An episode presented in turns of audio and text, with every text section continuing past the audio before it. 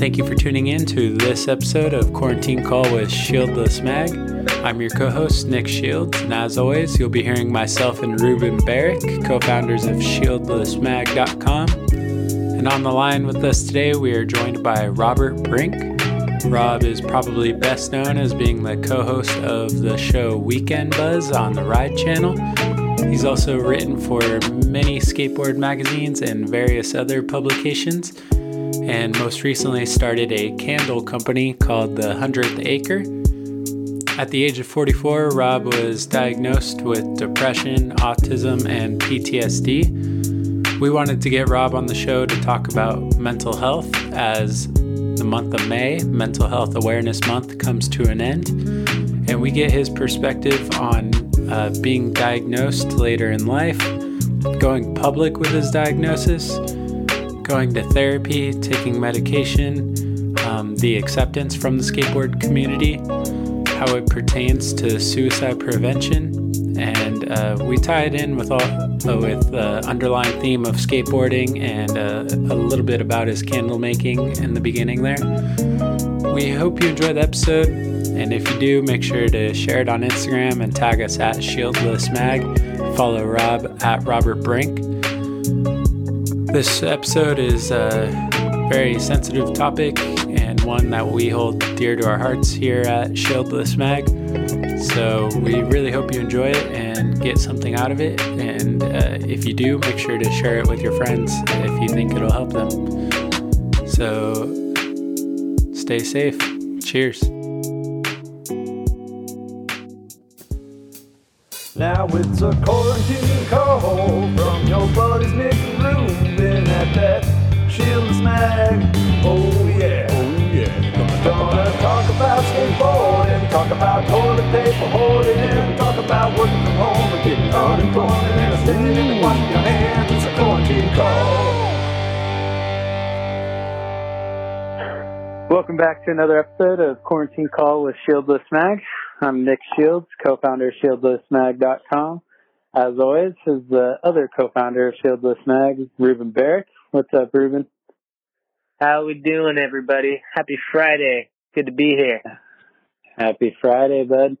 And uh, also on the line with us today is Robert Brink. He's a journalist, writer, uh, skateboarder, candle maker, talk show host. Wears many hats. How's it going, Rob? How you doing? Good. How you guys doing? Doing good, man. Friday night, Friday night dates. yep. Yeah, Yeah, there's uh you got a candle lit for us over there across the line? I do. I am lighting a candle. I have. uh I'm out on my patio. It's uh, spruce and cedar burning right now. Oh, very nice. All the walk in. It's called a walk in the woods. Ooh. Did you make that yourself? Yes. Yeah. I mean, we didn't we didn't really call you to talk about candle making, but I was interested in how you got into that. Yeah. I mean, we can talk about whatever we want. Don't worry. Don't Oh, worry yeah, about so- what you're asking me. we got uh, Weekend Buzz, uh, Dylan Rieder, Erica Yary, um, sexuality, uh, you know, all these things that have never been covered with you. So uh, don't worry. Yeah. There's plenty of things to cover. Yeah. Um, yeah, no, the, the cool thing about this candle is, um, certain fragrances are, uh, naturally insect repellent. So when I'm outside on my patio, I burn lavender or pine and keeps the bugs away. Sick. Damn, I didn't know that. That's cool. hmm I need to get one of those for my patio. Don't have to use bug spray and shit if you use the right candles. Oh, sick. Where Where do you live, or where are you at right now? Quarantined. I live in Laguna Beach. I'm from New Jersey though. Oh, nice. That's cool. Mhm. We, uh, me and Ruben grew up in San Diego. We've known each other since middle school. Um, Ruben's lived down there now, and I'm up in Portland at the moment. I've been up here for a couple of years now. Yeah, Yeah. Always I do road trips every year, and Northwest is an area I haven't really ch- taken on yet. My friend Casper, he works for Nike. His Mhm. Instagram page is literally like a tour of every waterfall in the Portland type area. Like literally, his his Instagram is going to be my map when I go up there, and I've told him that.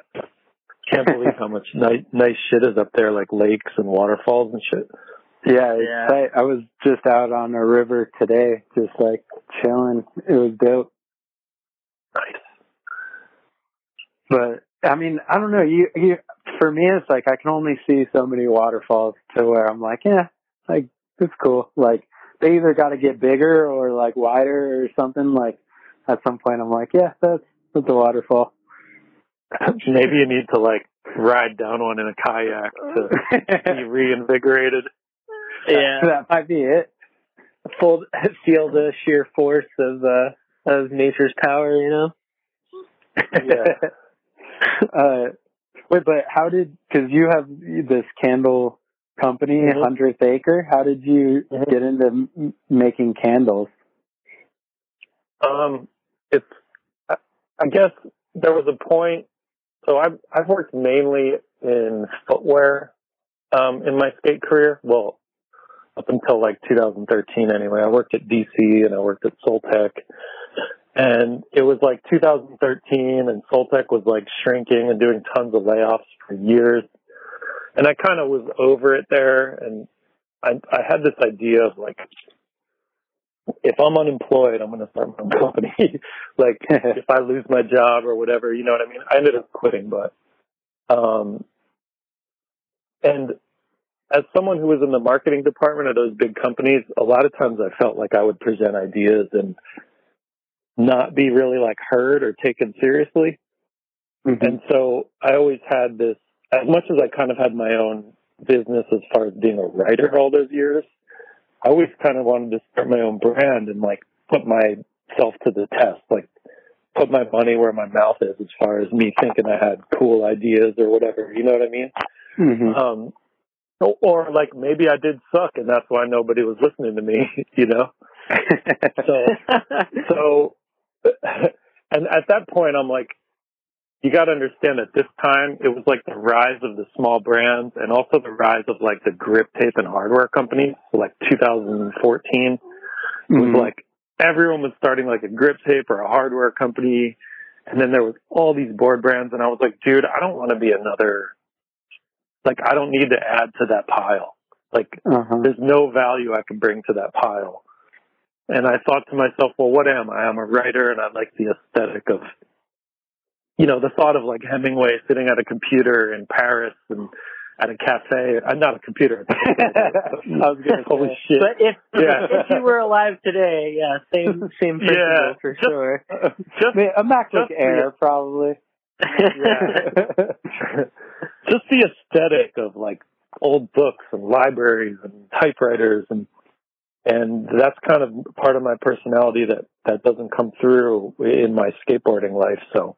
Hmm i was like and i was buying a ton of candles at the time. I was spending so much money on candles was like I was like, maybe I should make candles because I can tell a story with each one and it ties into that like writer aesthetic. And, you know, it was never meant to be just a candle company. Like I always had t-shirts and journals and pens from the beginning as well, like stationery. The candles are the main thing.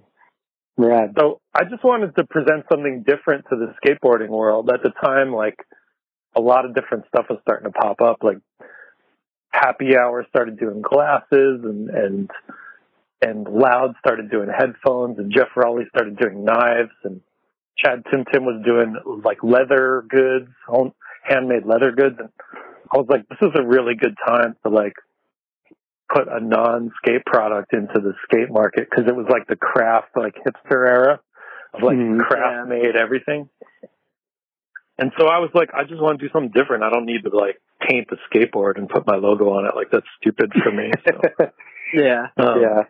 yeah, and I and I knew I could make the money back on the candles. So that's Yeah. a little bit of a long-winded explanation, but Are you making them by hand, like yourself, with the wax and everything, or? yeah, I've, I'm the only person that's done anything for four years except um, photography of the product. Um, That's amazing. So I've made cool. every candle. I've made probably. I'm trying to count how many. Um, I can count how many candles I made by knowing how many bags of wicks I've ordered. Because they're like, cause they're like, they're like thousand count bags of wicks, and I think Yeah. I've made something like um, twelve or eighteen thousand candles, or Wow. twelve or sixteen thousand candles, or something like that. What about Wow. wickless candles? You know? Yeah, I mean, some of a those in hundred there. of those. Yeah, like- yeah, uh, that's amazing. But so did you just like, oh, I want to make, uh, like, you came up with that idea and then you just like Googled, okay, how do I make candles? How do I put them in the thing? How do I like get the supplies? Or did you like previously, like you were a candle maker at a young No. age or something? like your dad No. was a candle maker or something? No, nothing like that. But there is a funny parallel. So I just ordered a candle making kit off Amazon, Uh, and uh, and it's actually not hard to do. But um, so I worked in a bagel shop for nine years. I made bagels um, during college and grad school to like pay for school. I worked overnights. Um, and making candles is a lot like baking. Um, there's a lot of, you know, specific measurements and weights and temperatures and timing. It's not Mhm. complicated. Like it's not hard. Like uh, you know, maybe like learning to play classical music or something. But you have to pay attention to time and know, and baking is the same way. Like yeast, uh, you know, the amount of yeast that you put in a dough and the temperature of the room and the temperature of the oven and there's all these different factors. You know, you're spinning a lot of plates at once to just get like a good bagel made, you know? hmm And it's the same thing with candles. So once I started making them, I was like, holy shit, this is so similar to making like bagel doughs and stuff. And, Yeah. uh, then I started making my candles overnight at night because it reminded me of when I was younger, like working overnights at the bagel shop. So it's like this, this full circle, like fight club, like, you know, we make soap at night. I make bagels Right. and candles at night. And it was like a cool little throwback to my late teens and early twenties. And I still do that now. I, I go to the, my candle studio. I have a separate studio in Laguna where I make the candles. And I'll go Yeah. there at like Big 11 time. at night. Yeah, I work till like four or five in the morning. Wow. Do you have like a everything bagel candle just to remind you of those No. times? I don't really like candles that are like food. you know, uh, I think they're kind of cheesy, but no. but right, man. Yeah, that's what I do eat. I do get a toasted everything bagel with uh veggie cream cheese when I when I order one. Nice. Oh yeah. So, I was like- gonna ask- Like, go ahead. Um, dude. Sorry. Where where did the no, it's okay. Um I was gonna ask where did the name hundredth acre come from? Um, it came from Winnie the Pooh. And Oh, it's a okay. miracle I got the it's a miracle I got the copyright. So like my favorite thing is like forests. I love forests. So um and I knew that there would be this heavy like forest type theme to the brand, like wood, you know, the labels are made of wood and a lot of the scents are forest related. And when I was a kid I used to hang out in the woods behind my grandparents' house in South Jersey and just like explore all day long. And that was kind of the inspiration for the brand. And then I was thinking of like famous forests and things. And when I thought of the hundred acre wood from Winnie the Pooh, which was like that's where all the that's where Christopher Robin and all his friends had all their childhood adventures and you know what I mean? Like it's this land of like imagination and you have that childlike wonder to it and I was like, man, like that's pretty sick. Like and the hundredth acre is kind of like the end of it, like the border, you know? Like do you stay in there and be a child or do you leave into reality, you know? So um yeah, I just I just tried it. I was like, let me tweak the name a little bit and see what happens and by some miracle I got the trademark for the hundredth acre. I guess it's different enough than the hundred acre wood. But the literature tie in as well, like me being a writer and classic literature being a theme of the brand, the literature tie in of the hundredth acres and Winnie the Pooh is perfect, you know? Yeah, that's genius. Putting that Yeah, uh, skills to work. Yeah, I guess so. if you look too, there's like you could Google maps of the you could Google the Hundred Acre Wood, and there's this really cool animated map by the guy who drew Winnie the Pooh, and you'll see there's like pine trees and stuff, and that's where the idea of the pine tree came from. Like there was one the pine trees in the Hundredth Acre Wood, and I grew up playing in the pine forest in New Jersey, so that's why the the logo is like a pine tree. Yeah. That, oh, cool. Yeah, that's that is your. That's funny that you talk about like everybody starting a hardware company and stuff because it's true. So, and uh, one one of our whole like uh things about our our magazine is like focus on skateboarders who do cool stuff outside of skateboarding, and like that's interesting to us that like so many skaters are so creative. Like even even if they do want to go start a board brand, like that's wild to me. I'm like, why would you want to start a board brand? There's so many of them. Like, but to hear people's thought process behind that is like super interesting, and just the fact Yeah. that skaters are into all these different things, like, is is so cool. That's like part of the reason we started doing this whole thing. Yeah. Yeah. I'm a believer that if if you're not gonna like if you're not gonna add something new to the pile, you know, like maybe mm-hmm. you don't need to do that thing. You could do something else. Like I look at someone like Pontus, right? Like it's like he can't stop creating things. It's crazy, you know? Mm-hmm. like Polar and the shoe company and like I was thinking about him the other day. I was just like looking at pictures from his new shoe brand and I'm like, this is a dude who's like adds new stuff to the pile, you know? Mhm. Like, Yeah. like Polar's different. It resonated.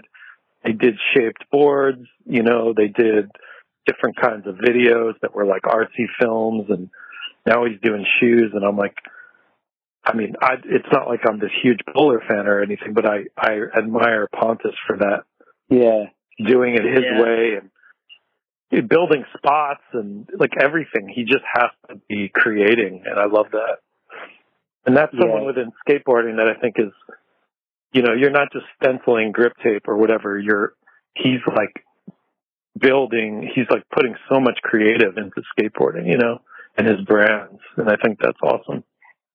yeah. Polar. Go ahead, Ruben. Uh, I was just gonna say, I mean, he's giving back to skateboarding on all fronts, and it's it's rad to have an individual like that in our midst. Um, what were you gonna say, Nick?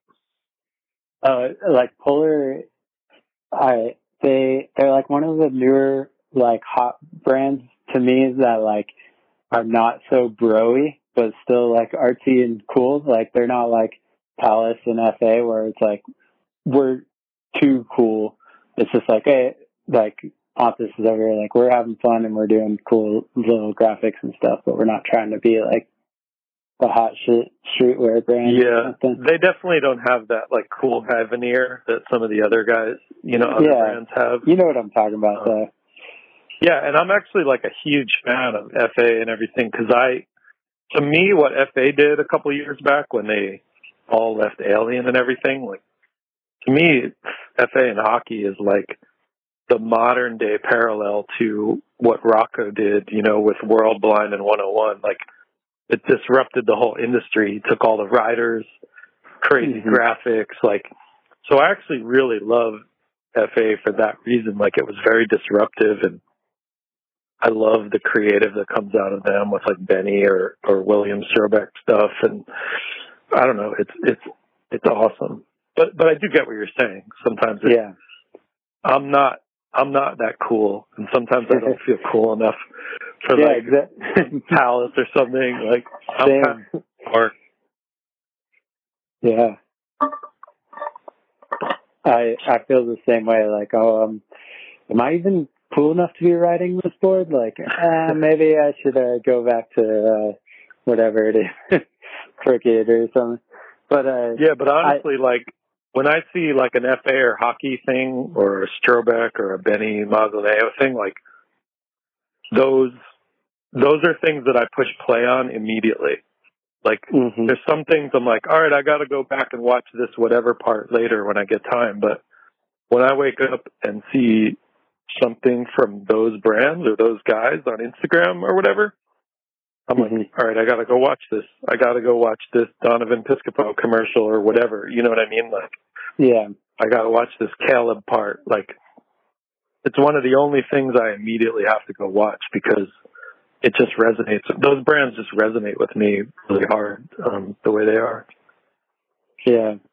And going back to like how Pontus inspires you, when I've been going back and listening to like just old podcasts of like random people that um I can find and uh I listened to a bunch of podcasts with Ed Templeton and he's Mhm. like I mean he's always I know who he is forever but like him as an artist like really inspires me because he fucking does takes photos, puts out photo books and zines still, and paints, and does Mhm. ev- like every toy machine graphic on every board Yeah. for like every like the idea of like him and Gonz like doing every single board graphic for their companies like blows my mind like to come up with a new drawing like that. Yeah. They- they kind can't people, Stop yeah, themselves from creating. it's They can't insane. stop. You know, it's like us eating or something. you know, but I think about that all the time too. Like I look back at, you know, if you look in like the mid to late eighties, uh, everybody's grip tape was drawn on. Mhm. Like, I mean, mainly now we see like Nodis or Gonz's old grip tape jobs or whatever, but yeah, blender. it was like, it, yeah, exactly. And it was like, I think there was more of a focus or a fusion between art and skateboarding back then with like more people who were road boards because it was like, I have to draw my grip tape. I have to use my, th- that blank black 32 inches to, um, you know, say something about myself or make some sort of a statement or, you know, um, I, I just love that creativeness of that era, you know. And nowadays it's like we just slap grip tape on or somebody has like tie dye grip tape that they buy. But Yeah. you don't see a lot of people like drawing on their boards or drawing on their t shirts. It like they're not oozing the same creativity Mhm. and and it's not bad. It's just you know, it's just different, you know. Like for sure. But but I love looking back at that and like like he spent hours on his grip tape before he rode that board, you know? Yeah. And then and then it broke like three hours later. Maybe not back then, but that's no, probably why back people then stopped. they probably rode for a while. Yeah. yeah. But in the nineties it was probably like, yeah, these twigs are gonna go in like a day. Fuck it. Yeah. Maybe that's what stopped it, to be honest, is It could be. like that World Industries era. I mean, I wasn't even sponsored and I was going through like a board a week. So those dudes were changing a board a day if they didn't break them. You know, every time I talked to those guys, I asked them about the wood and how awesome the shapes were and stuff. But the trade off was always best board for one day. Like, you know what I mean? Like, best shape, best wood, just for one day. You know, like, Yeah.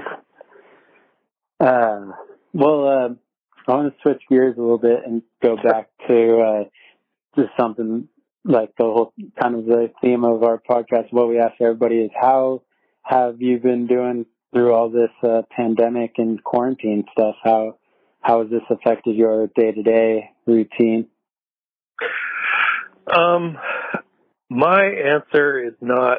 It's probably an unpopular opinion. Um, for me, this quarantine has been really amazing.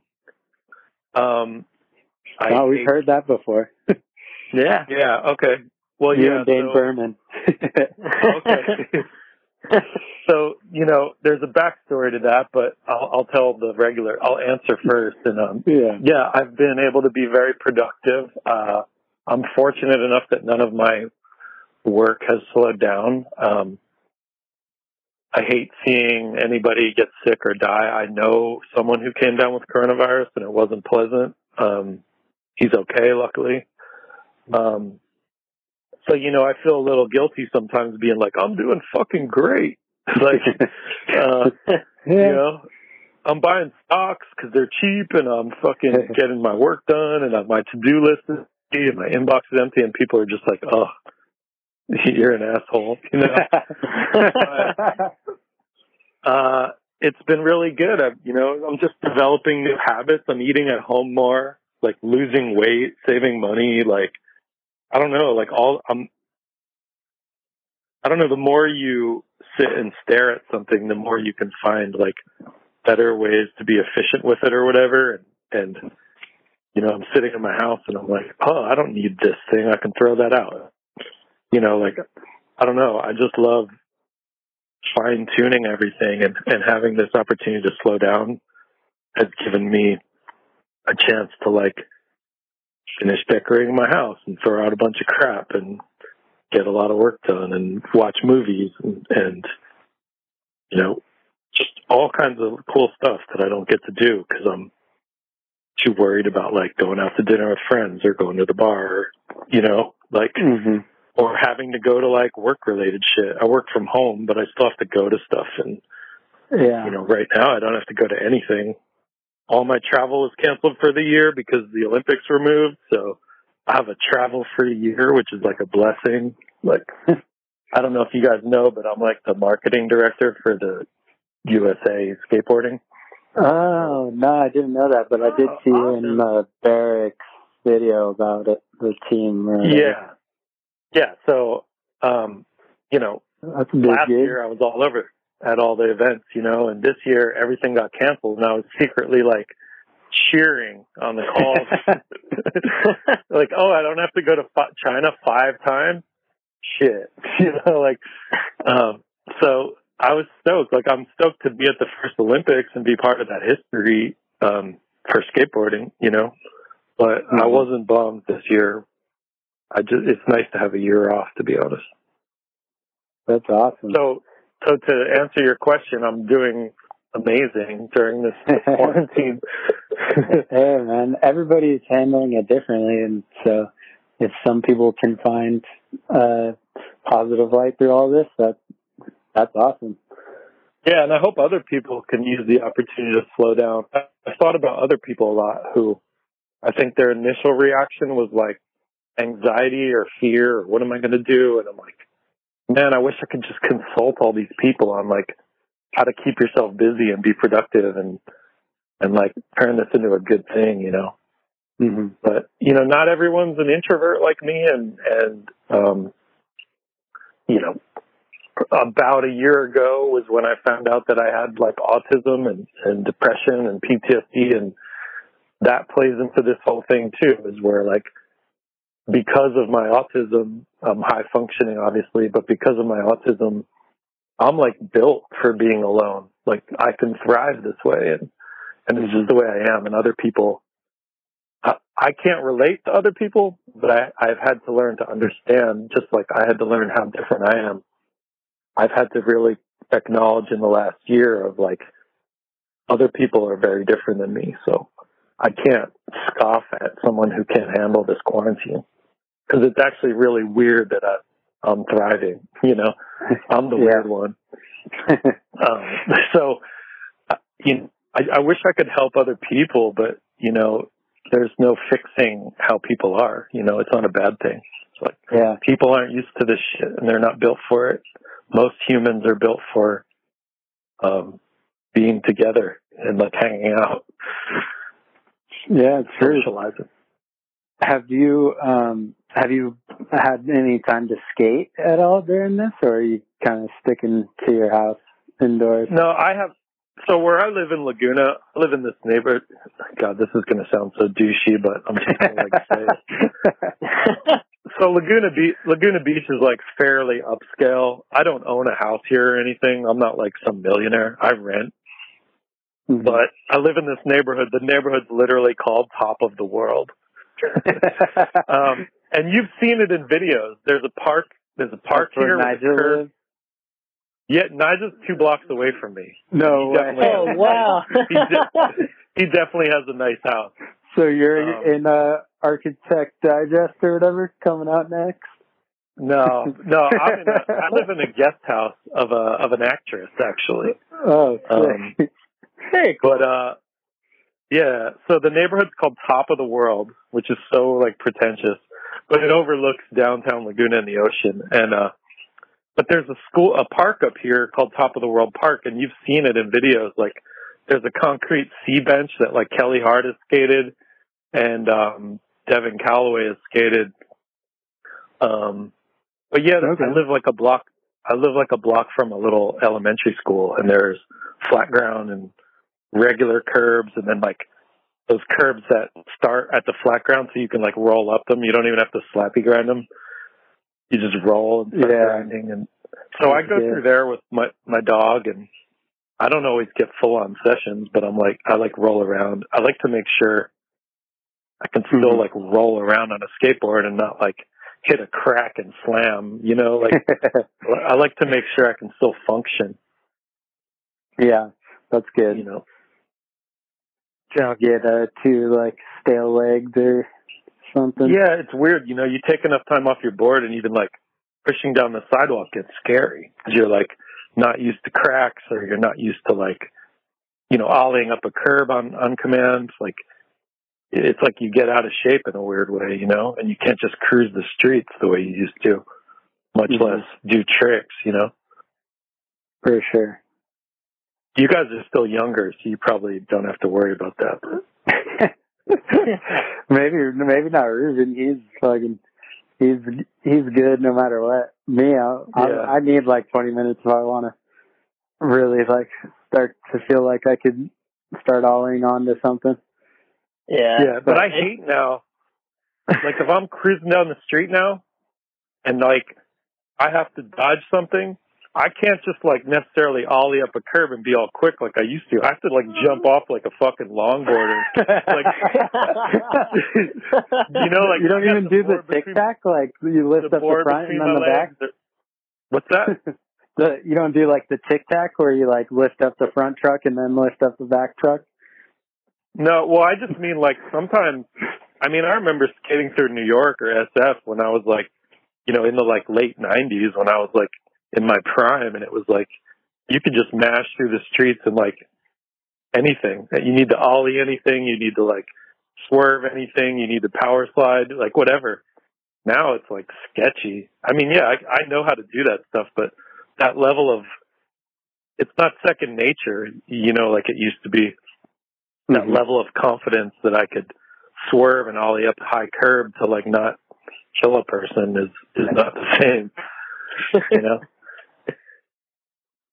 Yeah. hit me up Ru- in ten years, you'll know exactly what I'm talking about. Will do. Yeah. Rube, did you have a question for Rob?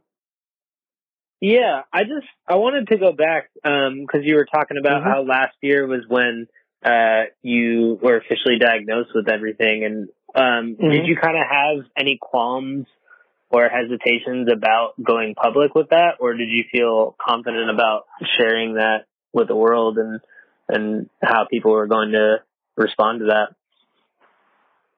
Um, I had zero hesitation. Um, I think there's two things. Um, number one, I'm a writer and a storyteller, and that's what I do. And that's the way I sort of connect with the world. And uh, I've always hoped that whatever I put out there, not like I'm some major like activist or, you know, I'm not trying to change the world, but I want people to read things that I do, even if it's an interview with a pro and they're like, oh, I like that pro better now that I read that interview. Like I didn't like them before. I want people. I want people to feel something. It's like I want my work to affect people in some sort of way, even if it's their their perception of a of a person uh, improving or whatever. But in the case of this, it was like I could share this and let people know that it's I'm com- I'm not really phased by it. It's been a the, the diagnoses were actually really great because it helped me put things into context. Um, my entire past, I've re- rethunk it all. Not a word, but you know, I've re- past, and I was like, okay, now that I know that I have this autism, here's why these things seem so confusing, and so. But the other part of it is that I think possibly my autism is the very is one of the reasons I'm not hesitant to put stuff out there because maybe Yeah. I'm less emotional about it or I'm less it's it's less weird for me. And and some people have a really hard time discussing uh, disabilities or mental illness or anything that they're going through, the, the medication they're on. And for me, I, it's just all, it's so matter of fact for me, which could be related to my autism itself that I don't care. So I'm like, well, if I can put this out there and help someone, it's no skin off my back. You know, I don't mind. I don't feel like Yeah. I'm making a big sacrifice or taking a big risk. So why wouldn't I do it? It's like, it's like holding a door for someone to me. Like it's just common sense. Like it doesn't, it doesn't take any effort for me. People are like, you're so brave and this and that. And I'm like, I'm like, I get why you say that, but I'm not as brave as some other people. Like I just don't, I don't care, you know? So, Yeah. so I put it out there because, because I don't care. It's no loss for me. It's not a risk effort. So that's why Mhm. I put it out there. And, and, and the more you make these things normal, whether it's, uh, people with disabilities or people with mental illness or people who are, uh, you know, LGBTQ community, wh- whatever it is, the more normal you make it, the, the better because then people understand it and more importantly, um, people who are part of those communities or who are afflicted with the same things, um, they don't feel alone, Yeah. Mhm. you know? Yeah. It's liberating because you're, you're creating a space for people to, you know, come forward and feel comfortable to share who they are and, you know, and Yeah. feel fully confident in doing so. hmm I realized um I realized the power of that when my dad so my dad passed away in 2001. He was 54. I was 24 or 25 Hmm. and and a lot of my friends back in Jersey and coworkers and stuff they were there with me for that experience like a year of him being sick and then the aftermath of him dying and so many people started coming up to me in the following years like hey, I lost my mom or I lost my aunt. And, uh, they would all be like, I, I thought of you. You know, I guess I was the first person that a lot of people knew to have like a parent die because we were relatively young. Mhm. And so people would come up to me and I realized there was a comfort for them in, uh, knowing that I'd already gone through that before them and that they could like talk to me about it. And it was kind of at that moment or that time frame when I realized the power of like being really open, like, oh, my dad died when I was 24. And then, and then that years later, I would tell people that, oh, everybody thought I was gay and I used to get beat up. And then now I'm like, oh, you know, uh, I have autism and depression. And, Yeah. and that, and that way it just makes it easier for people, I think, not just to come to me, but to just be like, oh, this is a pretty normal thing. Mhm. Th- That's my goal in sharing all these things over the years, you know? Yeah. That's a great goal. I mean, that's great that you recognize that early on. Yeah, I mean, it, it, it came from tragedy, but there's always Yeah. sort of, I'm not some super like motivational positivity guy by any means, but I do think you can always pull some sort of growth out of bad situations, you know? yeah. So I want to just bring it back a little bit for the Mhm. any, anybody who might be listening to this. Um, Yeah. It's the end of the month of May, and May is uh, Mental Health Awareness Month, and it's something that me and Ruben are uh, are advocate for is, is mental health and like being open about it and and talking to your friends and stuff, especially in skateboarding. And one of the things that really um, ignited. I mean, we we're not perfect. Me and Ruben have both had maybe an undiagnosed um, mental health problems, but uh, uh, one of the things that really ignited us to want to like be open about this is the passing of Ben Raemers and um, Mm-hmm. him committing suicide and knowing that he had demons inside. Or, I mean, for lack of a better word, that's I guess that's Yeah. what people say, but like had demons inside that like his friends didn't even know about because he felt that he couldn't talk to them, or you know nobody knows the reason why, but like, um, but anyways, so we made the point of the month of May to post something on our story every day to kind of make give you know raise a little bit more awareness. We were actually going to do an event down in San Diego last month to uh, help out the Ben Raemers Foundation, but it got canceled because of all this COVID stuff. But uh, Yeah. it's it's something close to our uh, you know morals, and uh, you reached out to us because you are have kind of been going through all this at the same time, and you were diagnosed with um, depression and uh, um, not Asperger's, or it's a type of Well, uh, Asperger's. yeah. yeah, It would have been. It. They don't use the term Asperger's anymore. I, I Okay. believe it's related to. It's not like a PC. Well, it is a PC Yeah. thing, but I think the. Uh, I think the man who discovered it was a Nazi, and Oh. his name is Asperger. So okay. um, it's not like that term is insulting to people on the spectrum. It's that I believe he had Nazi ties, so they stopped using that term. so technically, I have what's called autism spectrum disorder Mhm. because the spectrum is so wide. You know, um, yeah, you know, and and you- I'm on the high end. I gotcha. I uh, and, and you just were diagnosed last year in your 40s. How did how did everything like?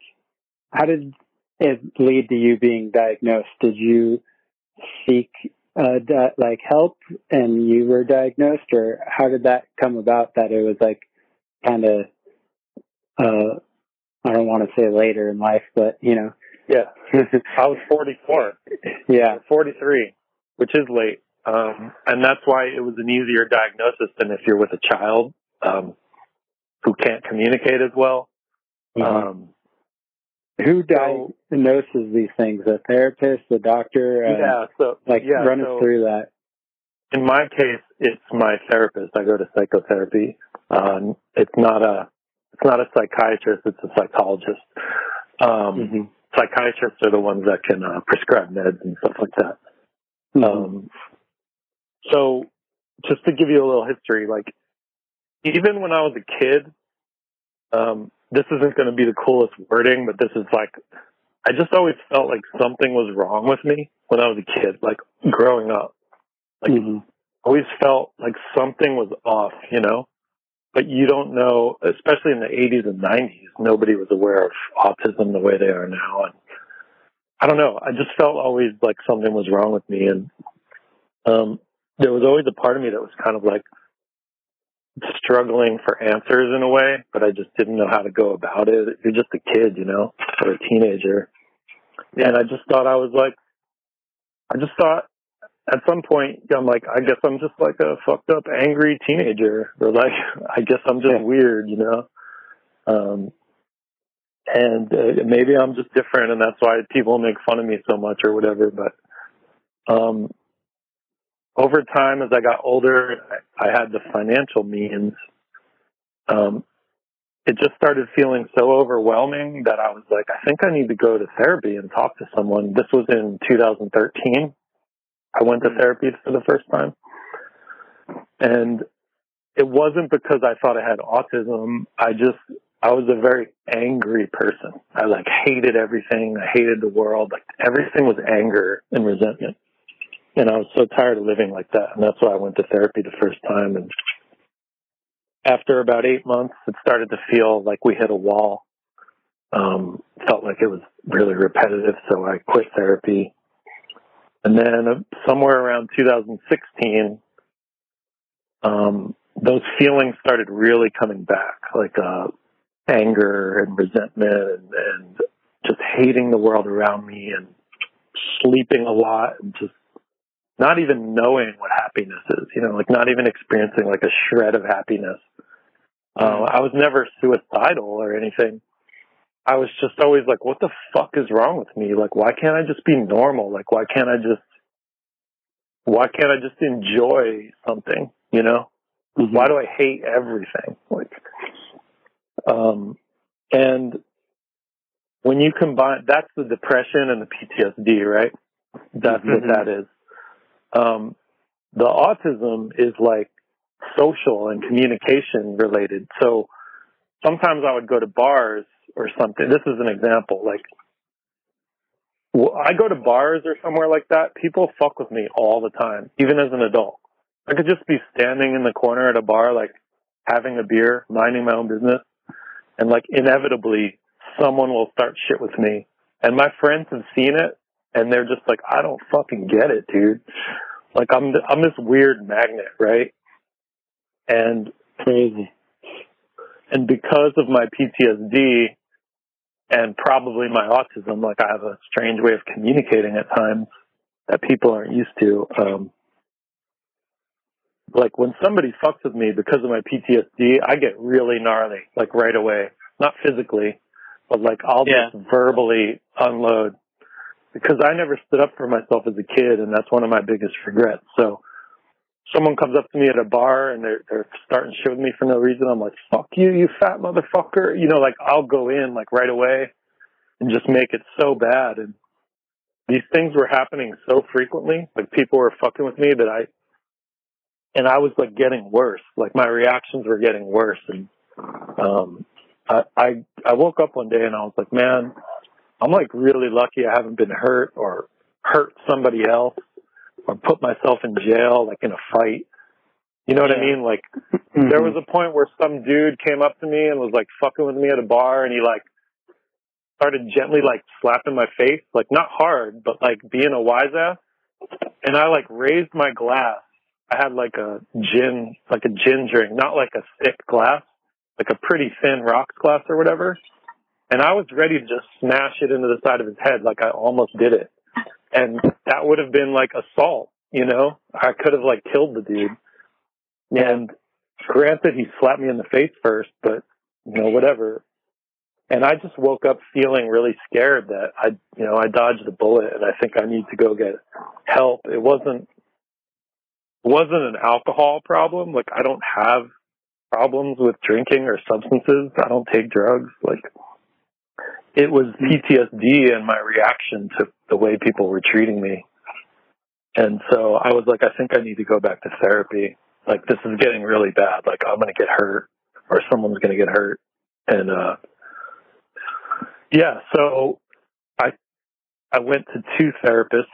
I started going to two different therapists and they didn't know about each other because I wanted to test a few different people out, see who I liked. Um, and both therapists within the second week were like, pretty sure you have autism. And I was like, holy shit, like that's a new one. And they both said it Okay. sep- separate of one another. Like the depression and the PTSD was obvious. That was like first session, right? And then uh-huh. a week or two later, they, they each were like, you know, there's a lot of signs of autism here. And I was like, oh wow. And then You had never been told had- that before? No, but it didn't surprise me.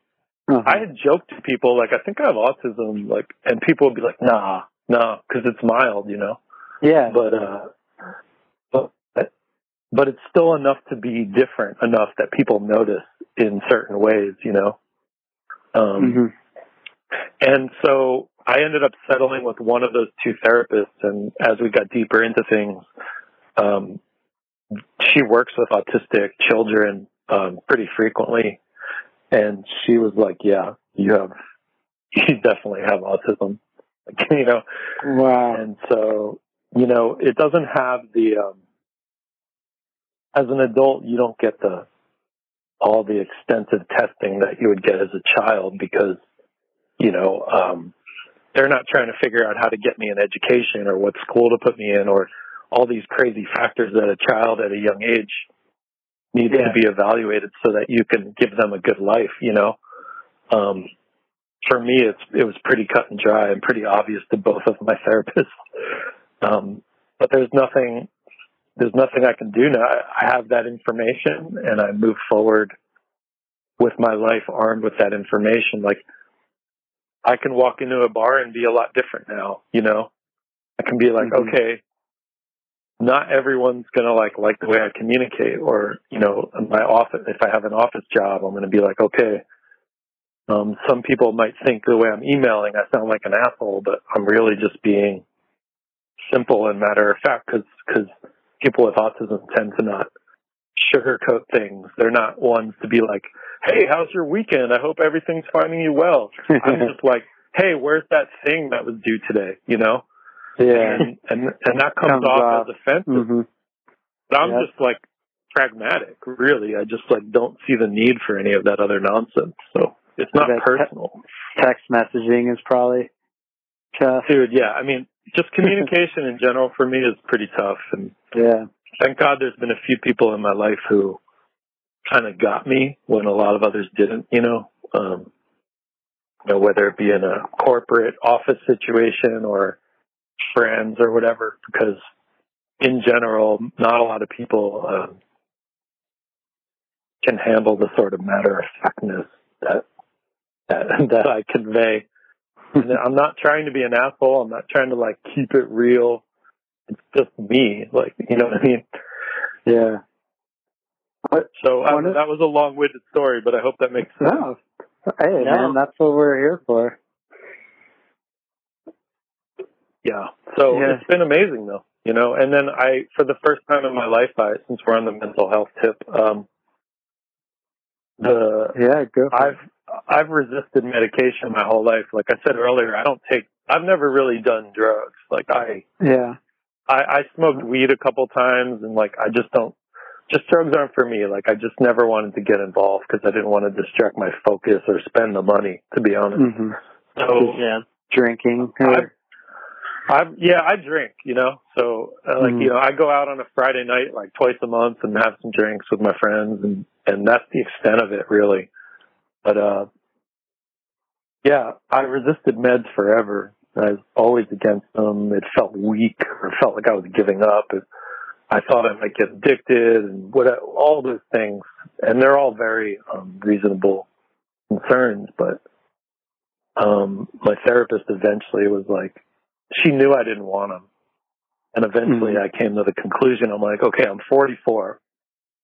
I can like try this out and risk the possible side effects temporarily, or I can go on being angry and stressed out and anxious, you know? Yeah, it's So- not much to lose. Yeah, at this point it's become a quality of life thing, you know? Um, so are the many- meds? Sorry, are the meds for the the depression or the autism or both? Yeah, no, there's no meds for autism. The meds Yeah. are for the PTSD and the depression. Okay. But because I have this Clarify. combination, Mhm. I have this combination of all three, right? So Mhm. when some of the anxiety, basically my brain is like, uh, like a, a tire on a fucking Ferrari, like just spinning all the time, you know, at a Mhm. hundred miles an hour and that thinking about the time some dude, you know, pushed me into a locker in fifth grade, like, and that, you know what I mean? Like, I'm a grown ass man, like ruminating on things like that all day long, you know? Mhm. and and that's the PTSD. And so um, the medication is for the depression. It takes away the anxiety and the it just calms my brain down. I'm on Lexapro, which is I've been on it since September. I haven't, other than a little bit of weight gain, which I got rid of. There wasn't any side effects. Like it's not, it hasn't felt addictive. I'm on half a dose for my size, and it's been amazing. Like I can't. I'm not a Yeah. doctor, but I can't recommend that people try it enough. It seriously Noticeable. changed my life, and I'm on Wow. half a half a dose.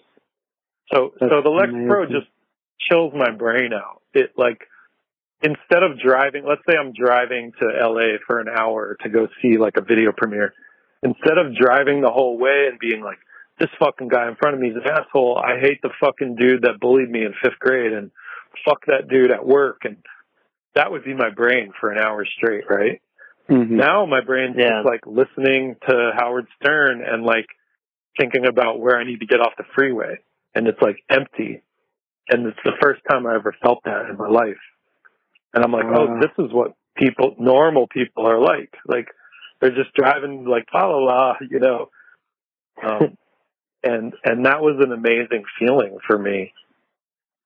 Not like stressing out about some girl that ghosted me ten years ago, you know, or whatever whatever it was. It all sounds petty, but it affects people differently, and and you know, all any time I was ever like wronged or hurt, like all those things are just replaying my mind all the time for like my entire life.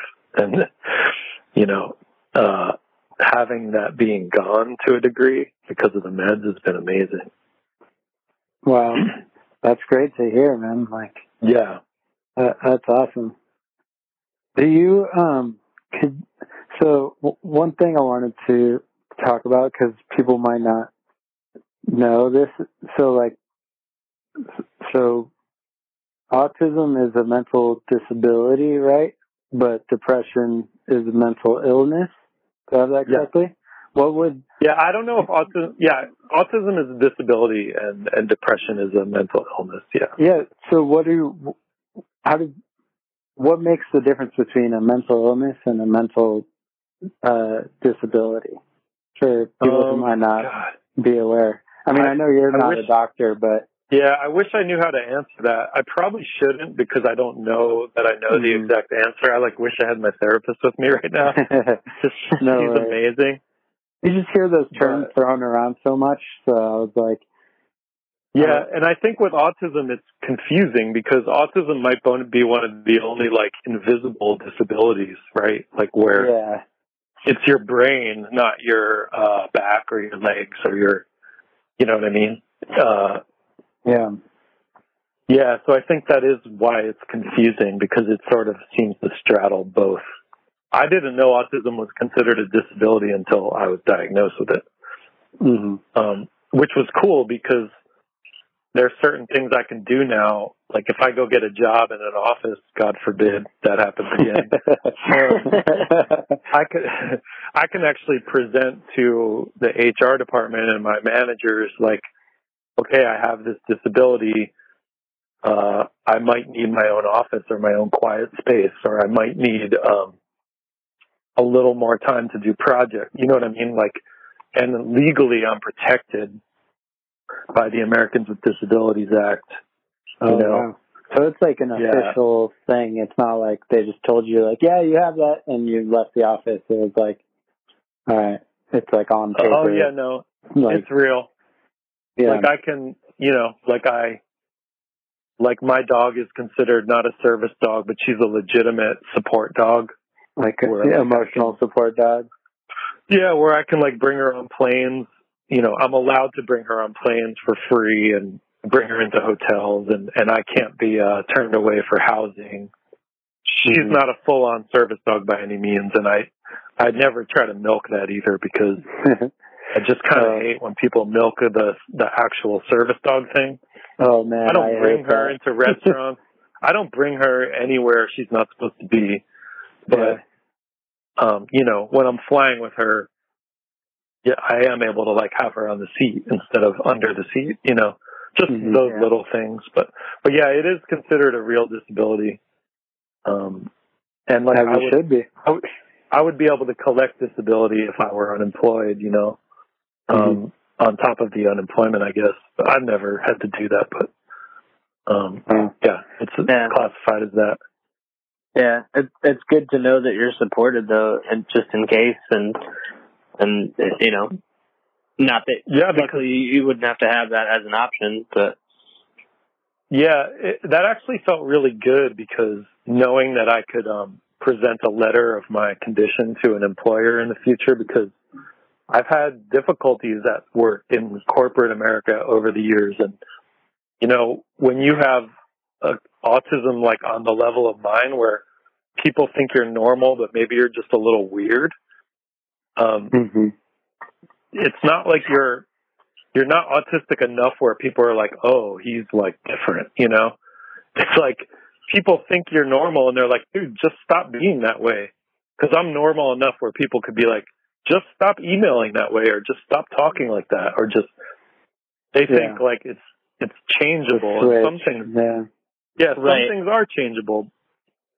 But imagine a dude like having like a broken arm and you're like, oh, just pick up that pen and write. You're like, he's like, I can't. Like, it's broken. you know what I mean?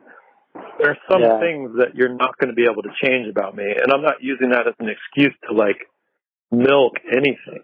There's Yeah. just some things that aren't going to change because they're an actual disability. But when people can't see that, they, I don't act like Rain Man or something.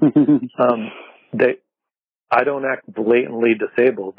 Uh, fortunately, I'm, I'm not. Um, but people don't, people forget or they think it's changeable, um, at my level because it's like invisible, you know?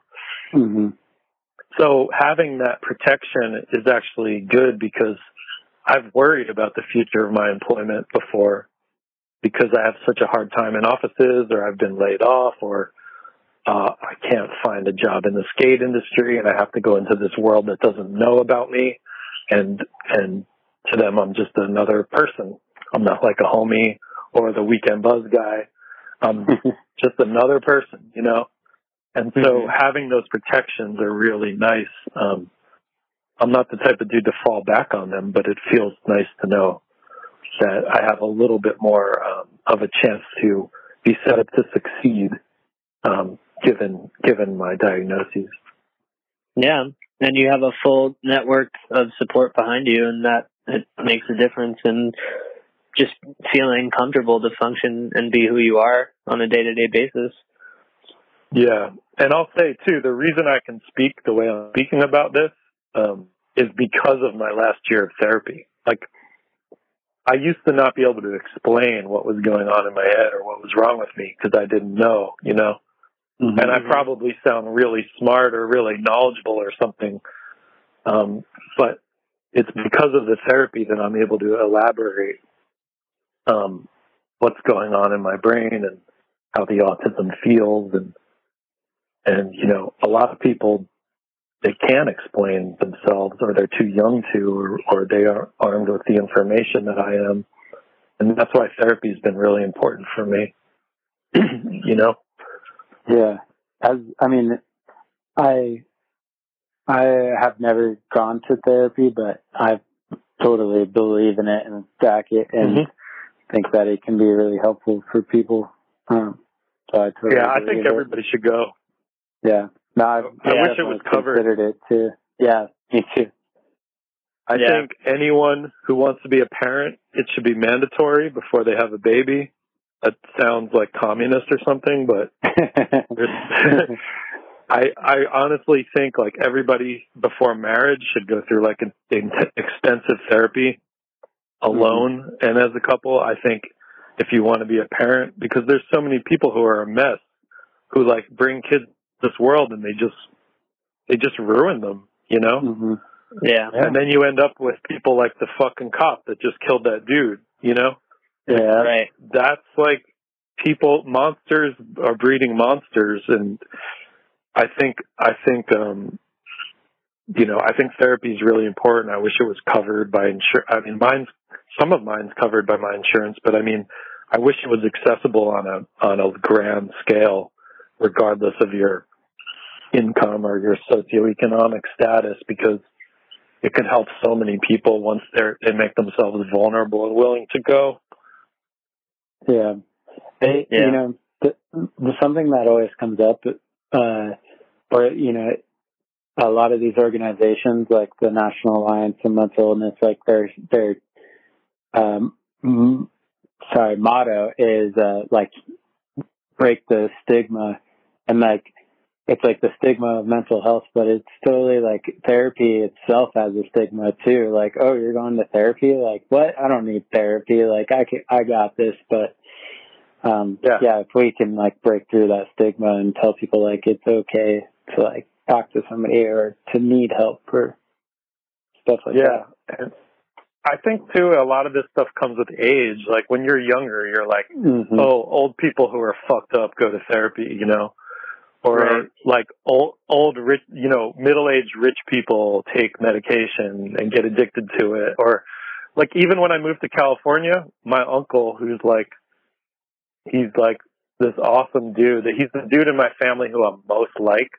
Um, he was like, I told him I was in therapy, and he was like, "Oh, I forgot. Everyone in California has a therapist, you know." and that's like that's a cultural difference from the East Coast to the West Coast. That's not even like Yeah, age or income or anything. even on the East Coast, it's like, oh, you're a pussy. You go to therapy. Like I remember that when I lived there, you know? Yeah. Um, but yeah, I, I don't know. It's more like imagine having like, I call it like a massage for your brain or like a massage for your heart. Like imagine having a best friend every week sit there and listen to you and not judge you and give you advice and tell you things you would have never known about yourself because they're trained to identify them. Like it's it's a win-win situation. hmm like having fucking Guy Mariano sitting there with you at a TF every time you're trying to skate, telling you like, "Here's what you need to do to learn this trick." Like, you know what Yeah. I mean? I, I don't know. It's like amazing, you know? Yeah. Yeah, it's it's tricks for life and for the overall betterment of and of your life and day to day and your longevity and it's it's important to come to terms with that and have somebody help you in that aspect. Yeah. I'll tell you too, when I when I first started talking about this a couple months ago on my Instagram, like the most common question, like obviously my DMs lit up and the most common question was like, how do I find a therapist or how do I start going to therapy, you know? Yeah. And that is a really scary thing because it's like, it's almost like the first time you buy a house or a car, you're like, what do I do? Like, where do I start? You know? yeah. and it's overwhelming and it's like I answered that question more than anything, you know. Um, I wanted to ask about that when you when you found out and you posted about it on Instagram. What um, what sort of backlash or like negativity did you receive from uh, posting about that? Um the first post um I didn't initially talk about the autism cuz I didn't want to like jump the gun and um my first post was about my depression and my PTSD because the autism had been I hadn't really gotten so deep into it where I could confidently and definitively be like, yeah, I, I have autism, you know. And I also didn't understand it, so I didn't want to talk about it. So my first post was in like September of last year. I was on a road trip across the country, I think, maybe October. And the mental the mental health post, everyone was very supportive.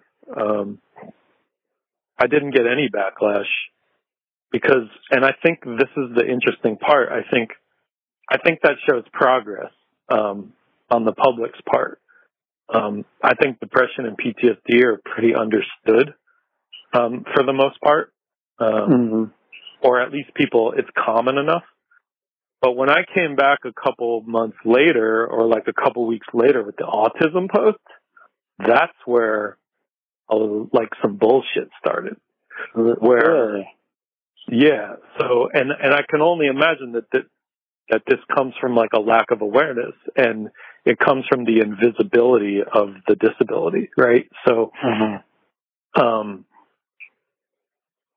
you know, the slap board's lit up like this motherfucker needs attention. He's a narcissist. Like, uh, autism's just a catch-all for whatever. We all have fucking, you know, just all that common shit. Like, and I don't, Mhm. I'm not saying that the slap boards are like that important, but I'm giving you an idea of Yeah. what was said about me because these are the things that get said about a lot of people yeah. in these situations. So and you're reading all- this about yourself yeah, on the Yeah, so- internet. Yeah, the important part is that it was all the cliche reactions.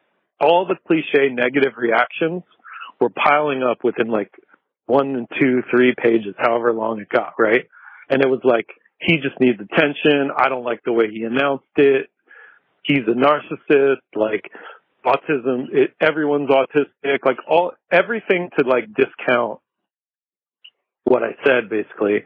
And there was a couple of people who were like, pretty cool. They were like, "Hey, if someone's saying that they've got something, we should probably believe them. That's not cool." Or like, you know, there there were people that uh, you know brought some reason into the discussion, which I appreciate. But you know, and then I could tell it was after that slap thread. Then I started seeing comments on Instagram in different places, like Rob Brink's like a fake autist, and like things like that. And I was like, I was like, okay, people must have got this from the slap thread or whatever. I don't know. Right. And then I got a D, I got a DM from a friend. Um, I use the term friend very loosely now. Um, I don't want to mention his name, but he's a he's in the industry, and he was he came at me pretty hard. He was like, "Yeah, you, it's fucked up that you're using the term disability," and I was like, "Listen, dude, like, you know, he's like, if you're going to start claiming you have autism, like." all kinds of bullshit like that. I like showed the exchange to my therapist and she's like, dude, that dude is fucked up in the head. Like, she, I showed her the conversation. She's like, she's like, that dude is fucked up. Like, and I'm like, yeah, I realized it after the fact. And, um, I was like, holy shit, like, I'm getting attacked by a friend for like, whatever his agenda is. I don't know. You know what I mean? Like, I don't know if, who knows why uh, it was instead it doesn't have to be support you could just say nothing right you could not come into my dms you don't have Yeah. to kiss my ass and coddle me and tell me how great i am or that you're sorry you could just not say anything but this dude who i've known for like 15 years decided to come in and like attack me and tell me how to tell my story and i was like pretty much i was just like fuck you i would have never done something like this to you and that's that. Like it's over. You know what I mean? Like that dude's not a friend. You know. Mhm. But I mean, I, I don't know. The slap stuff didn't surprise me, but to me, it was important because it's reflective on the natural reactions of people Mhm. to this. So, so I don't care that people made fun of me. Like I've been made fun of for years, and I've caught way worse on Slap even. But the fact that this is how people react to um, people who are afflicted with different things becoming vulnerable or trying to share or whatever. That's the part that was scary to me. Is like I now know what it I now know what it feels when somebody tries to talk about their mental illness and they get attacked or and um honestly I personally the only thing that hurt me was what happened with my friend but but it made me scared and it made me understand um why so many people don't come out about their mental illness um Yeah. because they get a bunch of people denying doubting them or thinking they're doing it for attention Right. and I said this, I said this in an Instagram post last week. If someone's full of shit, you'll figure that out eventually. Give them the benefit of the doubt in the beginning, and Uh-huh. and believe them. Believe them the same way you want to believe someone that says they were raped, or like. There's no reason not to believe them until it becomes obvious that they're not telling the truth, right? So Yeah. I don't I don't know why there's this mission to like expose me or call me out for like Yeah. for like saying I had autism. Like Mhm. if I wanted attention, dude, you know how easy it is to get attention in skateboarding? Like you could like all you need to do is like start a shit talking Instagram account or like but, like there's you know what I mean or like skate in those fucking dunks with the fucking zip ties on them or whatever. Like it's so easy to get attention. Jackson. Yeah, Yeah. make fun of make fun of uh fucking people's pants. Like, Um there's so many ways to get attention, believe me, I know how to do it and I just wouldn't do it this way, you know? yeah. Well, that that brings me to another point that I wanted Mm-hmm. to ask about is like, do you think the skateboarding community is as open minded and accepting as we claim to be? Because it's always like, oh, skateboarding, you know, like all gender, all sizes, all abilities, and then uh, and then you see Thrasher post uh, a clip of a transgender skater on their Instagram, and all these people in the comments are like, "That's a dude," uh, like, and you're like, "Dude, where's this community that I thought I was a part of that was supposed to be so accepting?" Yeah. Yeah, no, it's not at all. Um, yeah, I think that's bullshit. I think people say that shit to make themselves feel good. Like, oh, Yeah. we're so accepting. You know, but I didn't make that up, right? Like that's a thing not at that's put out there. Yeah, Oh, all the time. And I think it's it's the biggest lie in skateboarding. You know what I mean? Like it's the biggest lie that skateboarders tell themselves is and and there's Yeah. probably lots of skateboarders that are accepting, but and how deep does that go? Because maybe it's not gender or sexual preference or race, but maybe you're still hating on someone's fucking pants or shoes, Right. you know? So I think, I think a lot of skateboarders need to chill with thinking that about themselves and like, you know, I, I, I don't think that's the case at all. I think, I think skateboarding has a lot of work to do. And I'm going to say that I don't want this to come off insulting. There's a lot of people, skateboarding is relatively full of younger people, right? Um, there's a lot of young people and, you know, with age, you become wiser and more aware and more open-minded, hopefully. And, um, I understand why sometimes kids might not be that open-minded or not understand. I mean, I didn't understand homosexuality when I was in eighth grade. You know, Mhm. I thought it was weird, right? Like, um, I didn't run around like there was. I didn't run around making fun of people, but I didn't get it. Um, and as I got older, I grew to understand it. So, um, I think there is a lot of people think they're open-minded and, and accepting and inclusive, but I don't know. I think that's everybody just like, um, how do you call it? Like just puffing up their own egos, Yeah. patting themselves Yeah. on the back a little too much. There's a lot of Yeah. people that think if you say something, it's true. Like, oh, if I just say I'm not racist, if I just say how inclusive we are, then it's got to be true. We're in that era now, right? Like, Right. I love you can Brian say- Anderson. I'm not homophobic. It's- yeah, Right. exactly. Yeah, some, some kid out there. Yeah. There's definitely Yeah, or that even, veil like- of solidarity for sure. Yeah, and it's like, oh, I'm a, I'm a.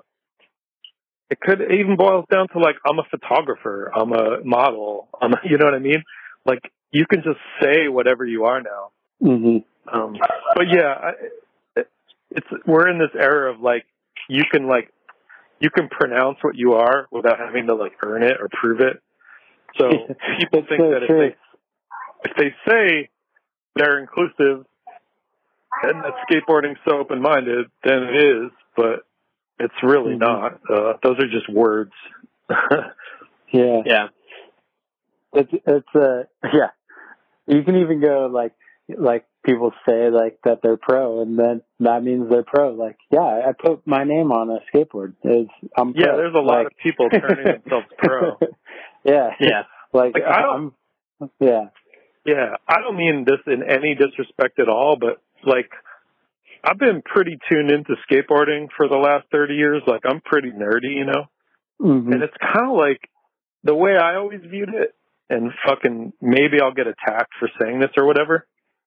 But like if if if the general public like doesn't know who you are, like the general skateboarding population doesn't know who you are, like should you be pro? Like like Yeah. people turn pro whose names I I've never even like heard, you know? And I'm like, holy Yeah. shit, okay. And I it doesn't mean they're not good or whatever, but I don't know. I guess like up until a couple years ago, you knew everybody, and when that dude turned pro, you were like, oh yeah, he's been ripping, you know? Yeah. yeah. It just doesn't hold the same status that it used to anymore. I mean, people turn pro now just from being from having a lot of uh followers on Instagram. They don't even put out video parts. They just have a following and then that is what deems you pro, but it's Yeah. yeah, I do I do think it's interesting how the standards have changed as far as that's associated and like I mean, yeah, a lot of people definitely can be pro now, and there's so many brands. It's so hard to keep track of everyone that's you know new to the game. But yeah. Yeah, it, but it just it doesn't mean the same thing that it used to, and it doesn't have the same effect. I feel like anymore. Yeah, and I don't.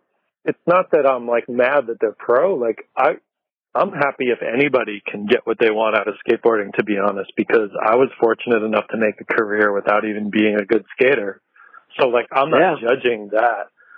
My my just that's just my opinion is like fuck like you should your name should be known, you know. Yeah. Mm-hmm. But but whatever. Maybe that makes me Mhm. sound old and out of touch. I don't know. You know I mean? But I, No. I assume there needs to be like a demand for your board like people asking for your board that that would that would determine that you would turn pro or something, you know.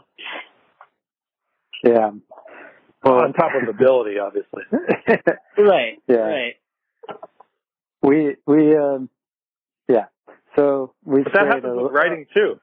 Like like in the age of the blog and stuff, everybody just self publishes and now they're a writer and I guess that's fine. Like not everybody's like formally trained like I am or Hey, whatever. That's what we did. We, we're, Yeah. we're like, So I mean that's the make a same as mag. turning yourself pro, I guess. yeah, exactly. I made myself a, a skate Yeah. journalist. yeah, cool. I also made myself a filmer and editor and uh, podcaster and a whole bunch of other things thanks to the internet. So I want to just make myself like imagine just saying like I want to make myself something cool. Like what was what was uh, Indiana Jones? Was he an archaeologist? Like, I'm, you're like, yeah. I'm an archaeologist. I'm gonna have like one dinosaur bones behind my webcam and just yeah. I'm Well, an they- they could- archaeologist. They'll they'll add that to your Wikipedia page now. You'll have. I know. Classical composer, archaeologist. Yeah. Killing it. uh, so, yeah. Anyways, we went down like a little rabbit hole there, but basically that's all what right. we were saying, like, just because you say you're supportive of something doesn't mean it's always necessarily true. But what, uh, Yeah. go, going back to kind of what stemmed that, um, besides the, the backlash and the negativity you got, what kind of support and positivity did you get from posting about these things on social media? Um, well, obviously, the people who are close to me in my life um, n- knew and have been supportive from day one. You know, as I'm going through therapy, I'm telling these people, you know, Mm-hmm. um, and they know, and, and that's the most important support. You know, even if it's only like two or three people, you know. yeah. Um, and my family, you know, I'm not super close to my family, but, but, you know, like my sister's response to my email telling her I had autism was like, we don't care. We love you. You know, like that was all she said. And I was like, that's amazing. Like, you know, um, but as far as like the public or my like acquaintances and all that stuff, um, yeah, the general thing was like, I still get, I still get DMs like, like maybe a kid will DM me about like something else I posted, like a movie or something, but he'll be like, "Hey, I fucking love that movie. By the way, I think it's really sick that you spoke out about that stuff." And Oh, I've been looking at, yeah, like not everyone will. Like obviously there was a barrage of DMs on the days that I posted those things of like, "Thank you so Mhm. much," and I have depression, or my brother has autism, or uh, I think I might have depression, and I told you earlier, like asking me about going to therapy. Um, and you know, just people leaving comments like hearts and I love yous and stuff. It's as much as it's petty, it still feels nice to see like 200 comments of like people, uh, you know, supporting you. Um, you know, and it, it helps outweigh the totally. helps outweigh the bullshit. And and for someone who might be not be me, those comments might be way more important than than they are to me. It could really help them feel good. So, That's um, something to think but- about too. Yeah. y- yeah. So, um, you know, I think those things go a really long way in this era we're in, where you know, someone passes away, Pete Stone passes away, or Dylan Rieder passes away, and you you leave a little fucking heart on the post of the person who loved them. You know, um, it might be nothing or it might be stupid, but but it's something. You know, it's it's like it, it could help. You know, You know, and when there's Mhm. 200 or 2,000 of those, like you know, on Jeff Grosso's account with his son posting now or something, like that that can be really helpful for him. You know. Um. So Yeah. yeah, I mean, but my favorite stuff is the people who want to share stories or are asking for help because that means they understand or they're trying to like begin the journey, you know. It's great to have someone be like, "You're so brave and I respect you."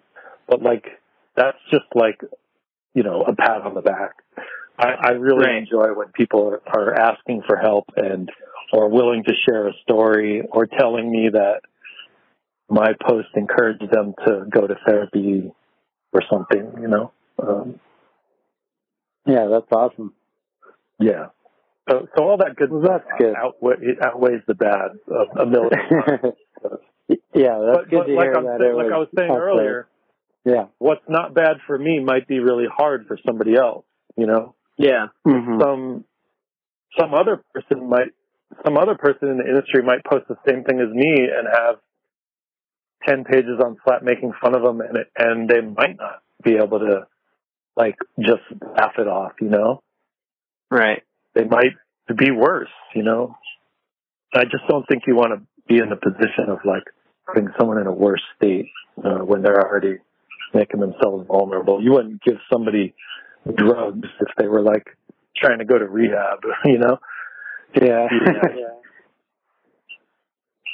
Yeah. um, yeah, that's great that it's not all just like negativity.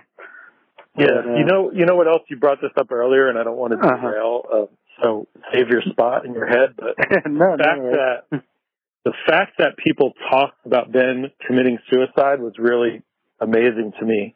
Um, yes, we're. I wanted to ask you about that too. yeah, because most times when, in skateboarding, when somebody dies, and it's like,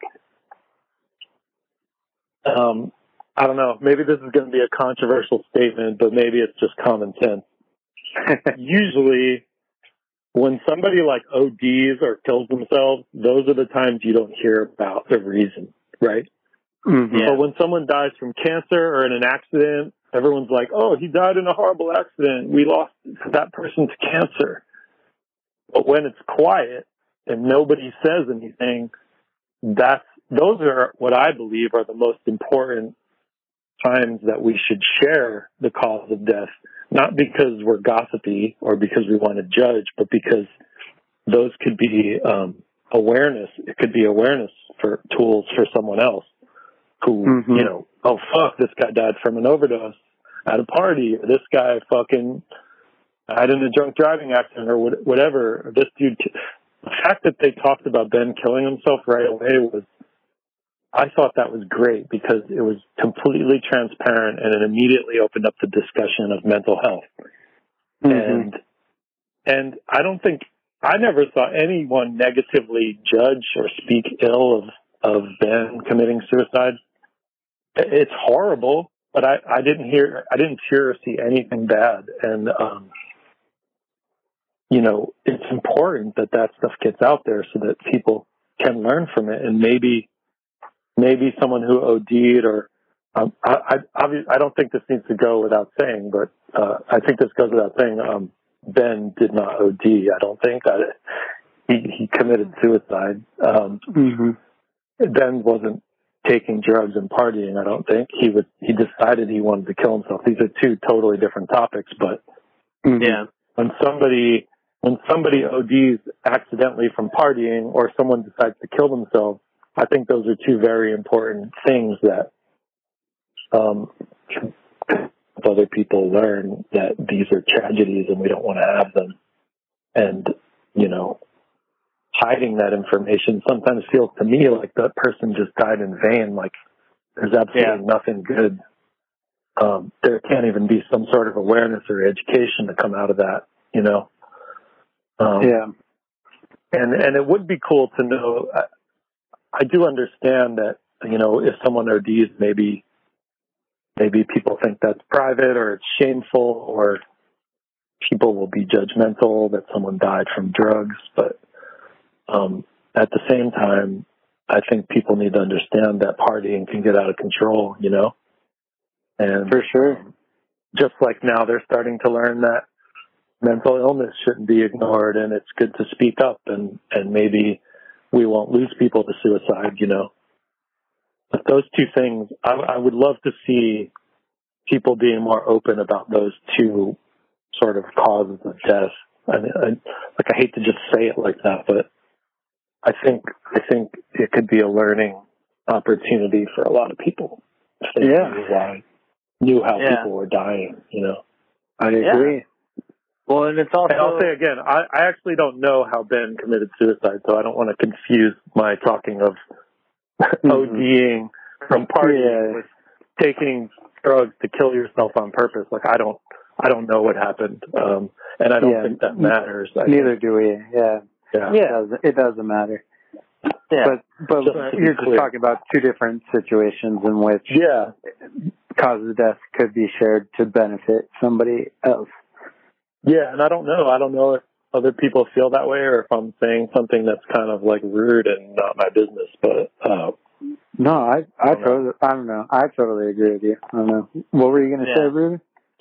No, yeah, I was just going to speak on that because I think I think it's good to talk about these instances because there is kind of that separation of where you feel like you can't connect or when when an act like that is is done or that it's happened that you kind of remove yourself from it or you don't understand it and it confuses you. But I think mm-hmm. the more that you talk about it and open, the more open that you are, we all start to understand that like we all struggle with mental illness in a different way. And I think it, that's just the Mhm. first step is just talking about the struggles that we go through. And, you know, you, you never know how much that can help people that are dealing with it. And you don't know how many lives it can save as well. Just feeling comfortable to speak in a safe space and feel supported when doing it. Yeah. Or even I can take it back a step to something even simpler. Like some people might some people might not even consider that autism is um a consideration, right? Right. Like Mm-hmm. they might not know like they might not know that that could be something that's wrong with them. Um, because new things are being like discovered and learned about autism every day. Um, you know, it's it's different than like being diagnosed with cancer or you know. Um, so it's like someone might be like, "Oh, I've got all these weird things too, but I always thought I was just like weird or depressed," you know. And it might it might just open up a door to explore another option um, of what might be their situation, you know. Um, yeah. it, it might not even have occurred to them that that that it could be depression, it could be autism, it could be something else, schizophrenia. You know? Yeah. Well, that's why it's important that you talk about your situation and and hopefully if somebody sees the stuff that you're posting or listens to this, they could be like, that kind of sounds like what I've been dealing with, and and they have an option. Uh, And they might find out they don't have it too. Yeah, like, exactly. and then you could rule that out, right? You can be like, okay, I don't have autism, I don't have schizophrenia, but maybe I have depression. You know, like because it's a process of elimination. Sometimes you can't. Sometimes you don't always know what it is right away, so you're you're eliminating. Yeah. Um, going back, talking about Ben Raemers, um, so a lot of, I mean, a lot of good has happened in the last year. Um, Yeah. out of like, like you said, everybody talking about it. What are your thoughts on all the smiles content coming out of fr- um, from the Ben Raemers Foundation, like uh, Nick Jensen and Aaron Harrington? Um, Yeah, I love Those it. videos, Um, I yeah. think it's awesome. I think those guys, first off, like Aaron and well, first off, the Ben Raemers Foundation, and I think it's is it his sister? That's uh, Um, I think so. I don't want to be wrong, believe but I think so. it might be his sister and some other people. First off, super awesome and brave of them to like be doing this, you know, in the name of Ben instead of just like not saying anything or you know what I mean? Um, because you know when you do this stuff, you're constantly bringing up memories of someone that you lost, and that could be painful. You're constantly stirring up things, you know. Um, and for some people, it might be easier to just not do something like that about after someone dies. So I have a lot of respect for them for being brave and, and doing this thing, first of all. Secondly, um, like Aaron and Nick, I think those are the only two smile things so far. I believe so. Really awesome of them to come out and talk about it. Um, You know, I even hit up the Ben Raemers Foundation people and I was like, hey, I'm willing to talk or help or do whatever, you know. Mhm. Um, let me know. I'm happy to help. Uh, way I hit you guys up. Uh, and yeah, I mean, there's not much to say. I hope there's more of them, or I hope they're longer and more in depth, or you know what I mean. Like, like I said, not everyone can articulate about their condition or or their journey the same way. So some people might have less to say, or you know, might not be able to say it as clearly as others. But um, I hope they do more of them, and I hope you know, I just hope it's more of a conversation. We've got we've got women in skateboarding that is is is just out there and at the forefront and here to stay. We've got the LGBTQ uh, IA community. That's like a topic now that's like here to stay. Like I'm hoping that the next thing that becomes normal is like the adaptive skate community and and the mental illness narrative. You know, um, where it becomes as common as all these other things that have broken through that typically haven't been part of the norm in skateboarding, you know? Mhm. Totally. I I hope that I hope as well that more stuff comes out and more people talk about it. Um, there was an interview today with Derek Bassett that came out that he he had mentioned like a little bit of like anxiety or depression, but it wasn't like a a thing that was pressed on in the interview. But um, Who was that with? uh, Zered Bassett, it was an interview on Oh, okay. Skateboard Story. Yeah. Um, I, yeah. But yeah, I it saw, was I saw that. in no way was this the theme of the interview, but it was just like kind of mentioned casually, which was like interesting to see it. Like, all right, we can at least like even casually talk about this. Is Yeah. is cool.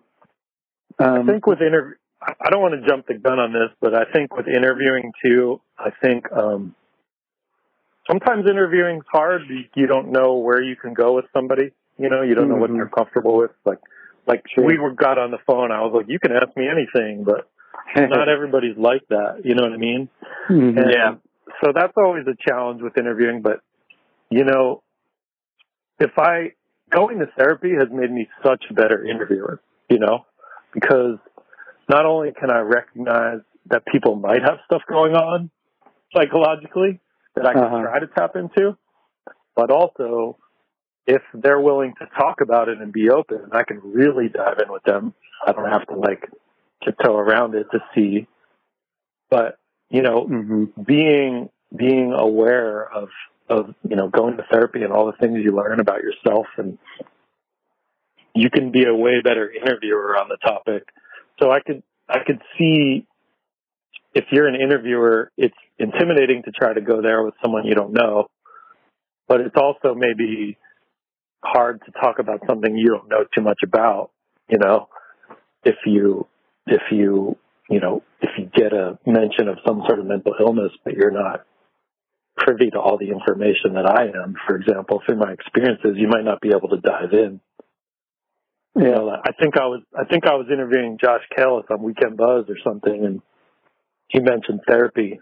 You know, and I'd already been going for a while, and I immediately like dove on it. You know, and I was like, "Oh, what about this?" And and then you know, Lee Lee was like, "You guys are pussies. You go to therapy." And and me and Kalis both it was amazing because both Josh and I were like, dude, you don't even know. It doesn't work like that. Like, you should try it. And like, you got me and Josh Kalis sitting there like defending therapy to Lee.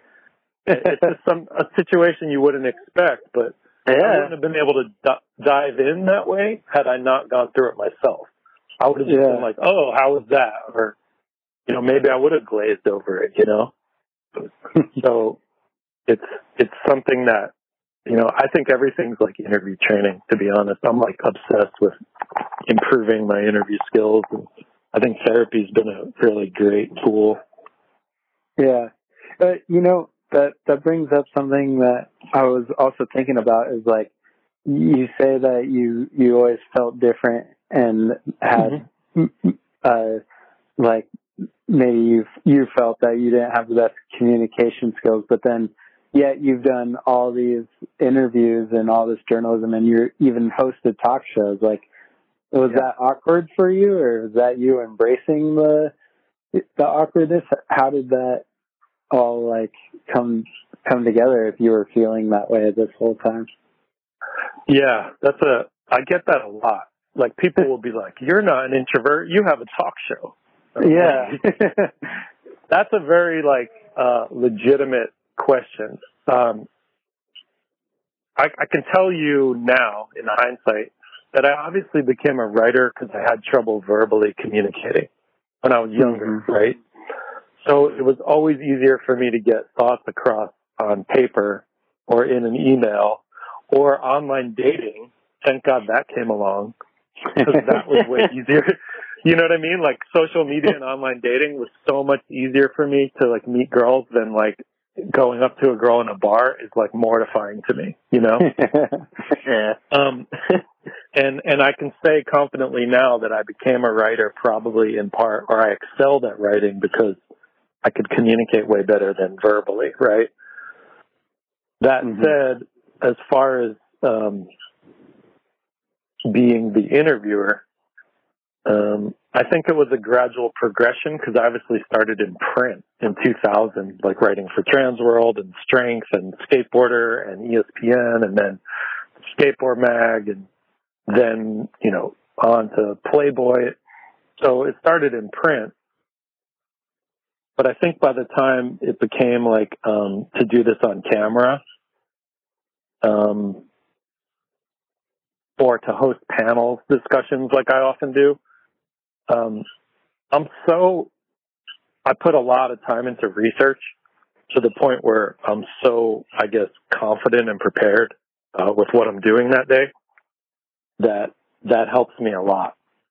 Like I almost I know like you see me crossing out notes and stuff on Weekend Buzz, but I got to the point eventually towards the end of Weekend Buzz where I would do like five days of research, three pages of notes, and then never even look at my notes.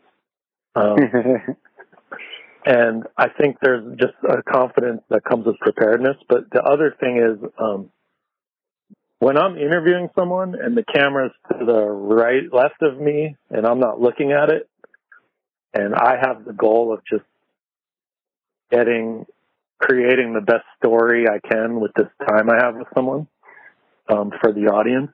Um, I just tune that out, you know. Um, but you'll look. There's times in the early days of Weekend Buzz where me and Erica had to like talk to the camera and do like ride channel promos or like giveaways, and I'm a mess. Like I can't, I can't talk to the camera, and I would make Erica do it, and I'd just be sitting there, and I'd just say like one word. Like the minute I turn to that camera and look it in the eye, I'm terrible. But when I'm interviewing, I think I'm just in my zone, and, and that's what I belong doing. Um, that's that's cool. if that makes any sense, like it's just like yeah. I don't know. You know what I mean? Like there's some people who can't even like walk without tripping, but they get on a skateboard and they're brilliant, you know? Or the it's I guess everyone has their context, you know. Yeah. But man, You gotta but have- giving a speech or something is terrible. Like if I have to speak in public or, or Well, you did that panel though with the girl, uh, yeah, but that's the different. four See, that's girls there. just like the interviews though, that's Yeah. my thing. Like I'm in control. I steer the ship. I'm looking at them. I'm not looking at like a sea of bored faces staring at me. You know, like Mhm. um, it's a whole different world. I'm so excited to connect with people on that level and have that time with them. Cause, and I'm always like, what can I do in this one hour with this person that like maybe Patrick O'Dell didn't do or Chrome Ball incident didn't do? Like, you know what I mean? Like, Mhm. what what can I bring out of them that hasn't been brought out of them yet? I wasn't a diss on those other guys, but if Yeah. someone was like interviewed before me, it's like, okay, all this was covered. What can I extract that's going to be new for the audience? And to me, it's like this challenge, and I and I'm not so worried about my poor communication skills or my uh, anxiety of being in front of a camera or a crowd. You know. Totally. Really just it really just feels like a one on one to me or one on three. Uh I don't really consider the audience because I'm always asking somebody what I want to know. I'm not worried about the audience, right? I just figure if it's interesting to me, it'll be interesting to people out there. So I have a conversation with them and I have to just hope that the audience likes it, right? yeah. As we wrap it up here, Ruben, do you have um, anything you wanted to ask? Yeah, I just wanted to ask. Um, I mean, I know we kind of touched on this a little bit earlier as well, but just to hone in on it again, um, if there's any advice uh, that you would have for, you know, people going through mental illness or dealing with that at the later stages in their life or any period, just if there's any strategies or any advice you would have to share. Um, yeah, I have. Oh my God, I could, I could probably ramble forever about that. I remember um, I was sitting at sushi one night with my best friend Josh Friedberg, who's my boss now. He's the guy who founded 411. He used to be pro for New Deal. Um, I was Oh, sitting yeah, at yeah. sushi one night, and I remember this wasn't easy because it was just atypical of how we'd communicate. But I just said to him, I was like, man, I, I think, I think my, I think I've come to terms with the fact that I have depression, you know? Mm-hmm. I just said that. He's my best friend and I wanted to be honest about, you know, even if sometimes I was moody or bitchy or something, you know, I just wanted to like confront that I think I have a problem, you know? And, uh, he was like, oh, you know, like, I, I, I mean, his response doesn't matter, but the point was, it felt really good to just tell someone finally and to admit that. And I think if that was like the most awkward of everything, I think the first time walking into therapy was difficult too, like many years ago. But I Mhm. think if you can get past that step of like sharing with somebody that you really trust, just saying it for the first time to somebody, um, that would be really awesome because if if you're saying it to someone who loves you, their response is going to be encouraging and um, you know, I think that's phase one. I think being really honest with yourself, maybe that's phase zero. Like taking a good hard look at yourself and not bullshitting yourself, not Yeah. blaming other people, not blaming the guy in the bar and being like, hey, maybe I'm the fucking problem, right? Like, Yeah. uh, I keep having these altercations, maybe I'm the problem, or if I keep fighting or whatever, uh, losing boyfriends or girlfriends or friends, like maybe I'm a problem. Um, I think be real honest with yourself. Um, cause you might be wrong. You might not have anything wrong with you, you know? You might just be going through some shit or, and it'll feel good to be diagnosed and, and maybe not have anything wrong with you or, and it feels good. It felt good for me to be diagnosed. I think, I think being honest with yourself, finding at least one person to open up to or to go to for help, then you're not alone. And then, Yeah. um, you know, I think those are the critical steps. Um, you know, I could go on forever about, like I said, finding a therapist and whatever, but everyone's situation is going to be different. And like I said, because of my autism, I'm convinced that I'm not as emotionally connected to some of this stuff. So it's easier for me. Um, but I think the first step is really like admitting to yourself and like talking to someone that you really love or trust, um, and seeing how they react. And hopefully they'll be honest with you and be like, man, I was waiting for you to say that. Or, yeah, I've noticed that too, but I still love you. Like maybe Yeah. we should, maybe we should drink less. Like let's go somewhere and not drink. It could be, this could be substance abuse. It could be anything, right? Like it Mhm. could be like, it could be like, yeah, let's hang out and not drink anymore. Let's like, sometimes it just takes that conversation, you know? I think that's my biggest advice. And Mhm. anyone's Yeah. welcome to, uh, come into my DMs and talk to me, but as a starting point, I think telling someone, one person, I wouldn't Yeah. make your admission on social media without talking people you love. There's, there's Yeah. some advice. Like, Yeah. do what I did unless you're fucking prepared, man. yeah.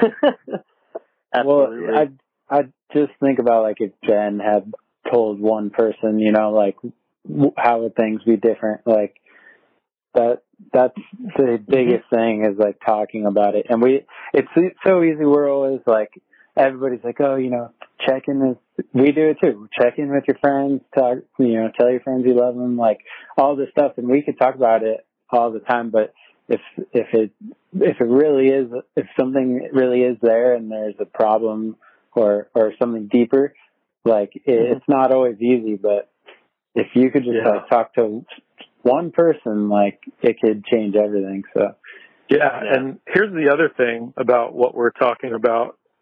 Take all of Ben's inner circle, you know, the Enjoy guys, the Converse guys, whoever, the Volcom guys. If if any of them were more, you know, aware or I mean, I'm not saying they're not. All I'm saying is if people are educated or have gone through therapy, they might be able to identify things, right? mhm. and and maybe start that discussion before Ben does, or if Ben is scared to, you know.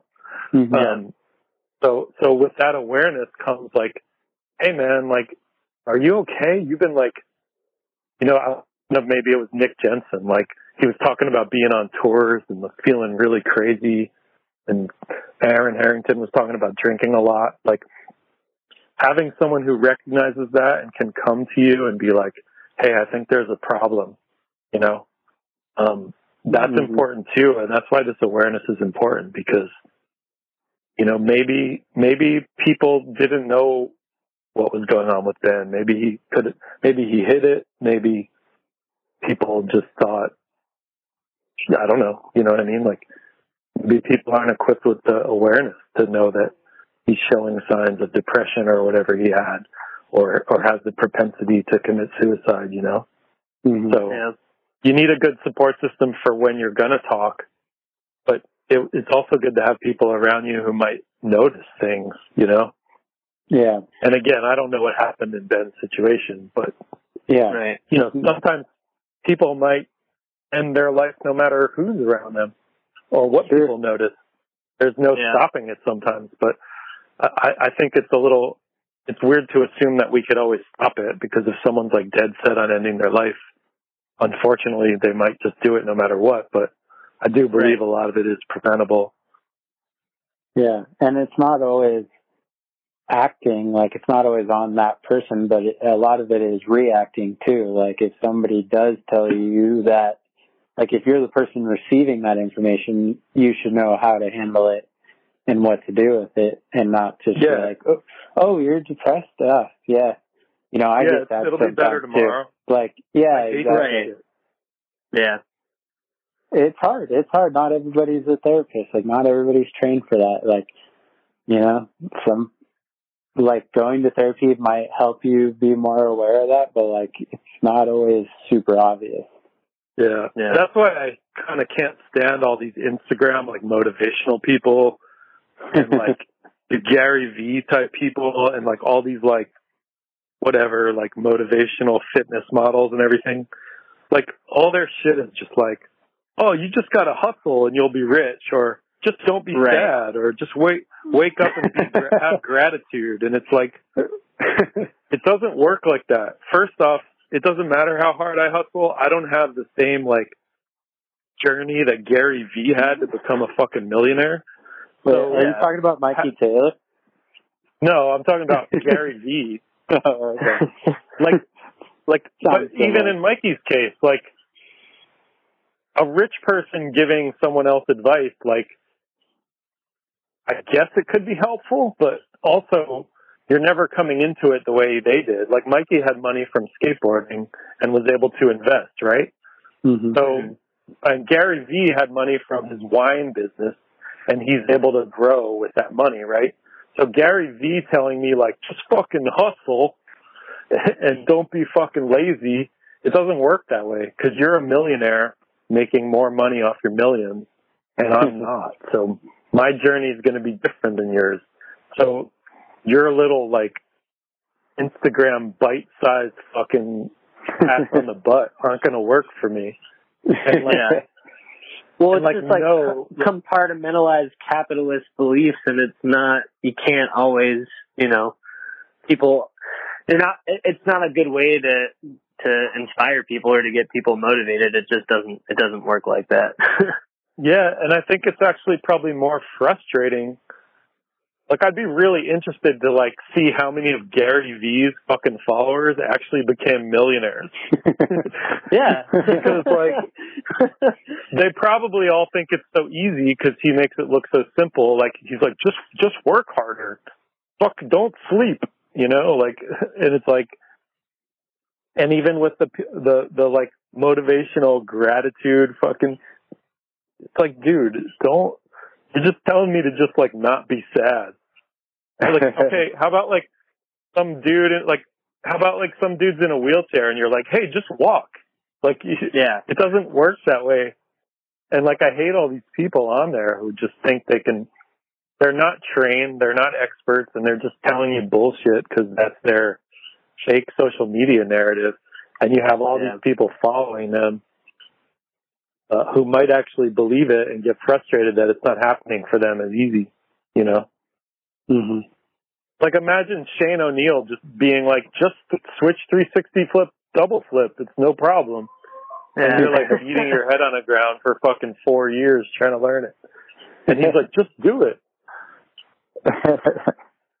Like that's Yeah. what it's like, you know? yeah. yeah, And I think it's really lame that there's all those people out there just like trying to tell people they can be rich or happy or whatever. uh, like with all these like, s- w- without any context to the journey, you know? yeah. Yeah. Yeah, try to educate yourself a little more, I guess. I don't know. Whatever we can do. Uh, Ruben, did you have uh, any anything else?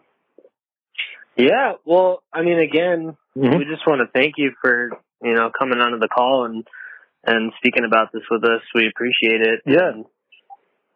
Um, but yeah, um, yeah, just as we were saying earlier, I mean, a lot of a lot of the topics that you discussed, and you know, losing your father at a young age, I can definitely attest to that as well. I, you know, I lost my dad when I was 22, and when I was moving back to San Diego from the Bay Area, and yeah, I mean, I that was um, just hearing you speak on that, I had to go through a lot of similar things. You know, like I feel Mhm. like out of my immediate friend group, I was the first to kind of lose a parent at that age, and had to go through a lot of transitions. You know, I, I moved back and I was having pretty bad anxiety for two years, and and then that kind of enlightened uh, in me that I had been that I really I've been struggling with with anxiety for a lot longer than I realized. I mean, like I think I had Yeah. Panic attacks a lot skating at skate parks with my friends and I and I didn't know what they were at the time. I didn't I didn't understand what was happening. Um and it wasn't until I started going to therapy that I understood how it had been affecting me and um and yeah, it it started to make more sense and it felt good to have a space where I could talk about these issues and, you know, kind of find some comfort and and kind of connecting those dots retroactively and understanding um, how it led to that point.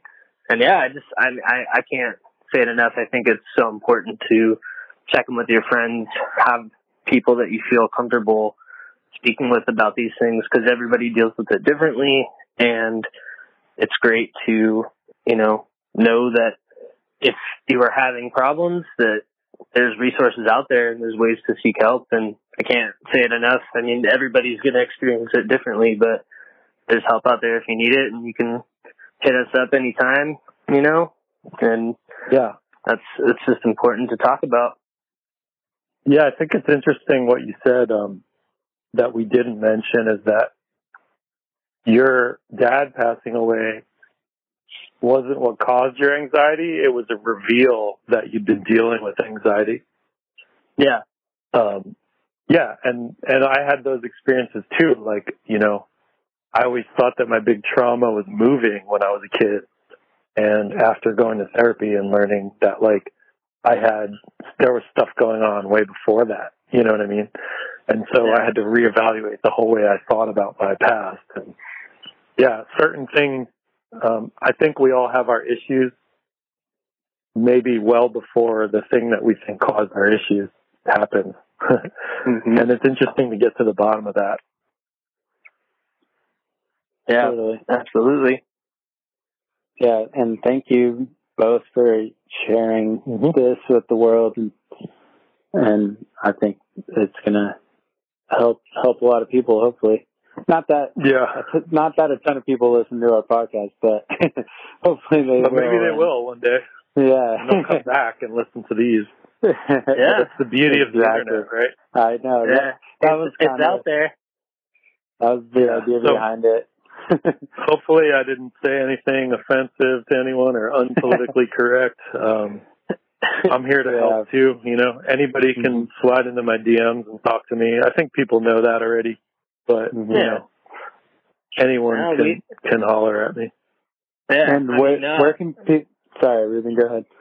Oh no, I was just gonna say, yeah. I mean, appreciate you being open and honest and being candid in your responses. So it's it's good. Yeah. I'm glad. Like we said, it's it's great that we were able to have a real conversation and you know Yeah. sift through all the, all Yeah. the bullshit. Yeah, especially can't we're all I'm- we're strangers too, and we just had like this Yeah. deep, fucking great conversation. Yeah, and it and that's the beauty of you were asking me about interviewing earlier and how I'm not like how it can work for me being like socially awkward and introverted and and this is exactly how it works for me. I don't know how it does, but it's really cool. You know, um, Uh-huh. you can have these deep conversations with strangers because you're from the same community and you've agreed to have a discussion and and you're mature enough to do it. You know. Mhm. And plus, I'm talking to one in a million Ruben, dude. That's like when he when he DM'd me or whoever wrote me and told me that, I was like, no way. yeah. You want to interview him about it? Nobody's asked him about it. He's- I got it. Well, I started talking about Forrest. I said we have Yeah. something in common. We we both had a lot of awkward time on camera with Forrest Edwards. Um, which is very true. um, you you said um, you had mentioned that anybody can um, reach out to you if they need to. Where can people find you? I don't think we mentioned your contact. Uh, the the best way to hit me up is Instagram, and that's just at Robert Brink. Um, my full name. Word. So, Are yeah. you? You know? There's no like website or something that's just the best best thing. No, uh, the Instagram has. Um, I, I check my DMs. It's not like I'm so popular that my shit's, you know, I don't see messages. Um, and there's also on my Instagram, you can email me through there as well. So there's like an email option at the top. So cool. both, you- both of those things work, and I get I get them and I check them. So Awesome. So definitely, if you need any advice, reach out to Rob. Yep. Do that. I, I want to quickly ask, like, you got a lot going on with your candles company and uh, the Olympic stuff. I'm sure. Are you Mhm. still working on a book? I had heard you mention that in an interview a few years back. Um, yeah, God, that's one of those things. Like, you know, it's weird sometimes being interviewed because people are like, "What are you up to?" And then I'm like, "Oh, I think I'm writing a book." And then, like, you talk about so many projects that don't happen, and then later on, people like, I've mentioned so many projects that haven't happened. Um, so what I'll say is, I started what I think is my book.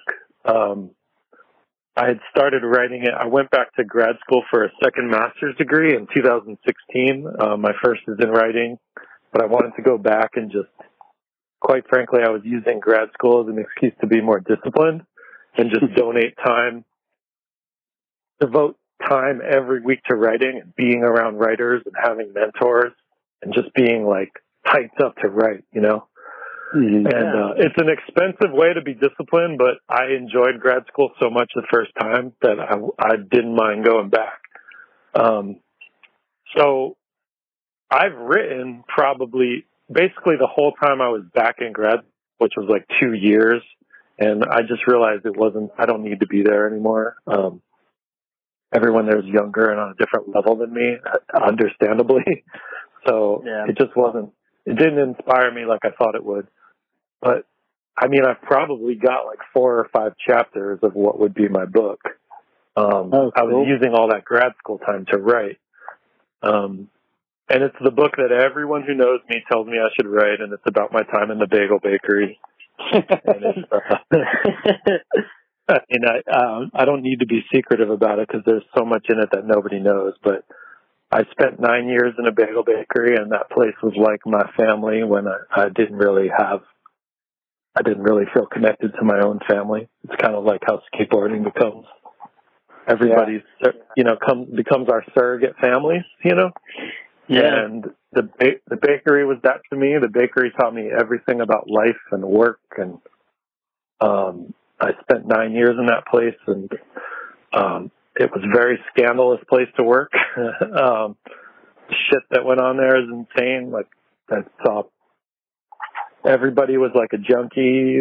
Uh, there's people would fucking die, and I'd have to cover their shifts.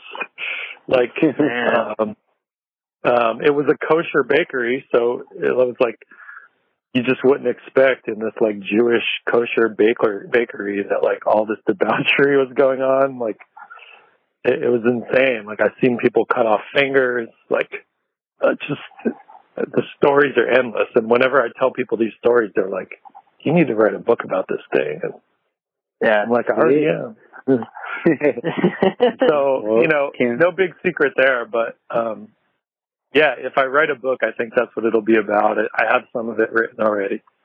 Um, Hell yeah. but again, it's like I put my foot in my mouth. Sometimes it's like a crying wolf or whatever. You're like, I'm working on a book. I'm I'm writing a film. I'm doing this. I'm doing that. I'm actually writing a film right now. I'm working on a film project, Oh. project, which I Street can't Dreams say anything too? about. yeah. What's that? Street Dreams too? yeah, no.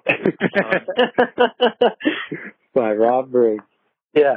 No, no, no. Hopefully it's better than that, but um the project with I can't say too much, but I helped um Ty Evans out at the very end of We Are Blood. I like helped rewrite the script a little bit.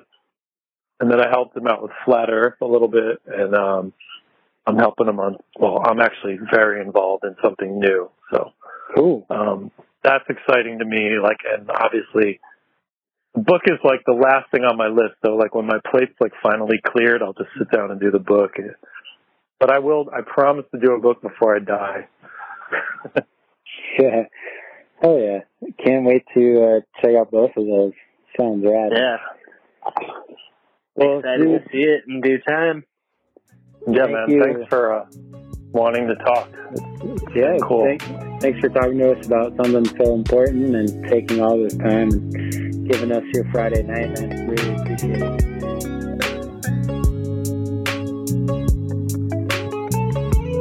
And that's a wrap on this episode of Quarantine Call with Shieldless Mag. Thanks for tuning in. And if you enjoyed the episode, share it on Instagram and tag us at Shieldless Mag. Tell your friends. Make sure to follow Rob at Robert Brink, as well as his company, The Hundredth Acre. If you enjoy the beat that's playing right now, it's by our friend Beats by Dojo, and you can find a link to his music in the description.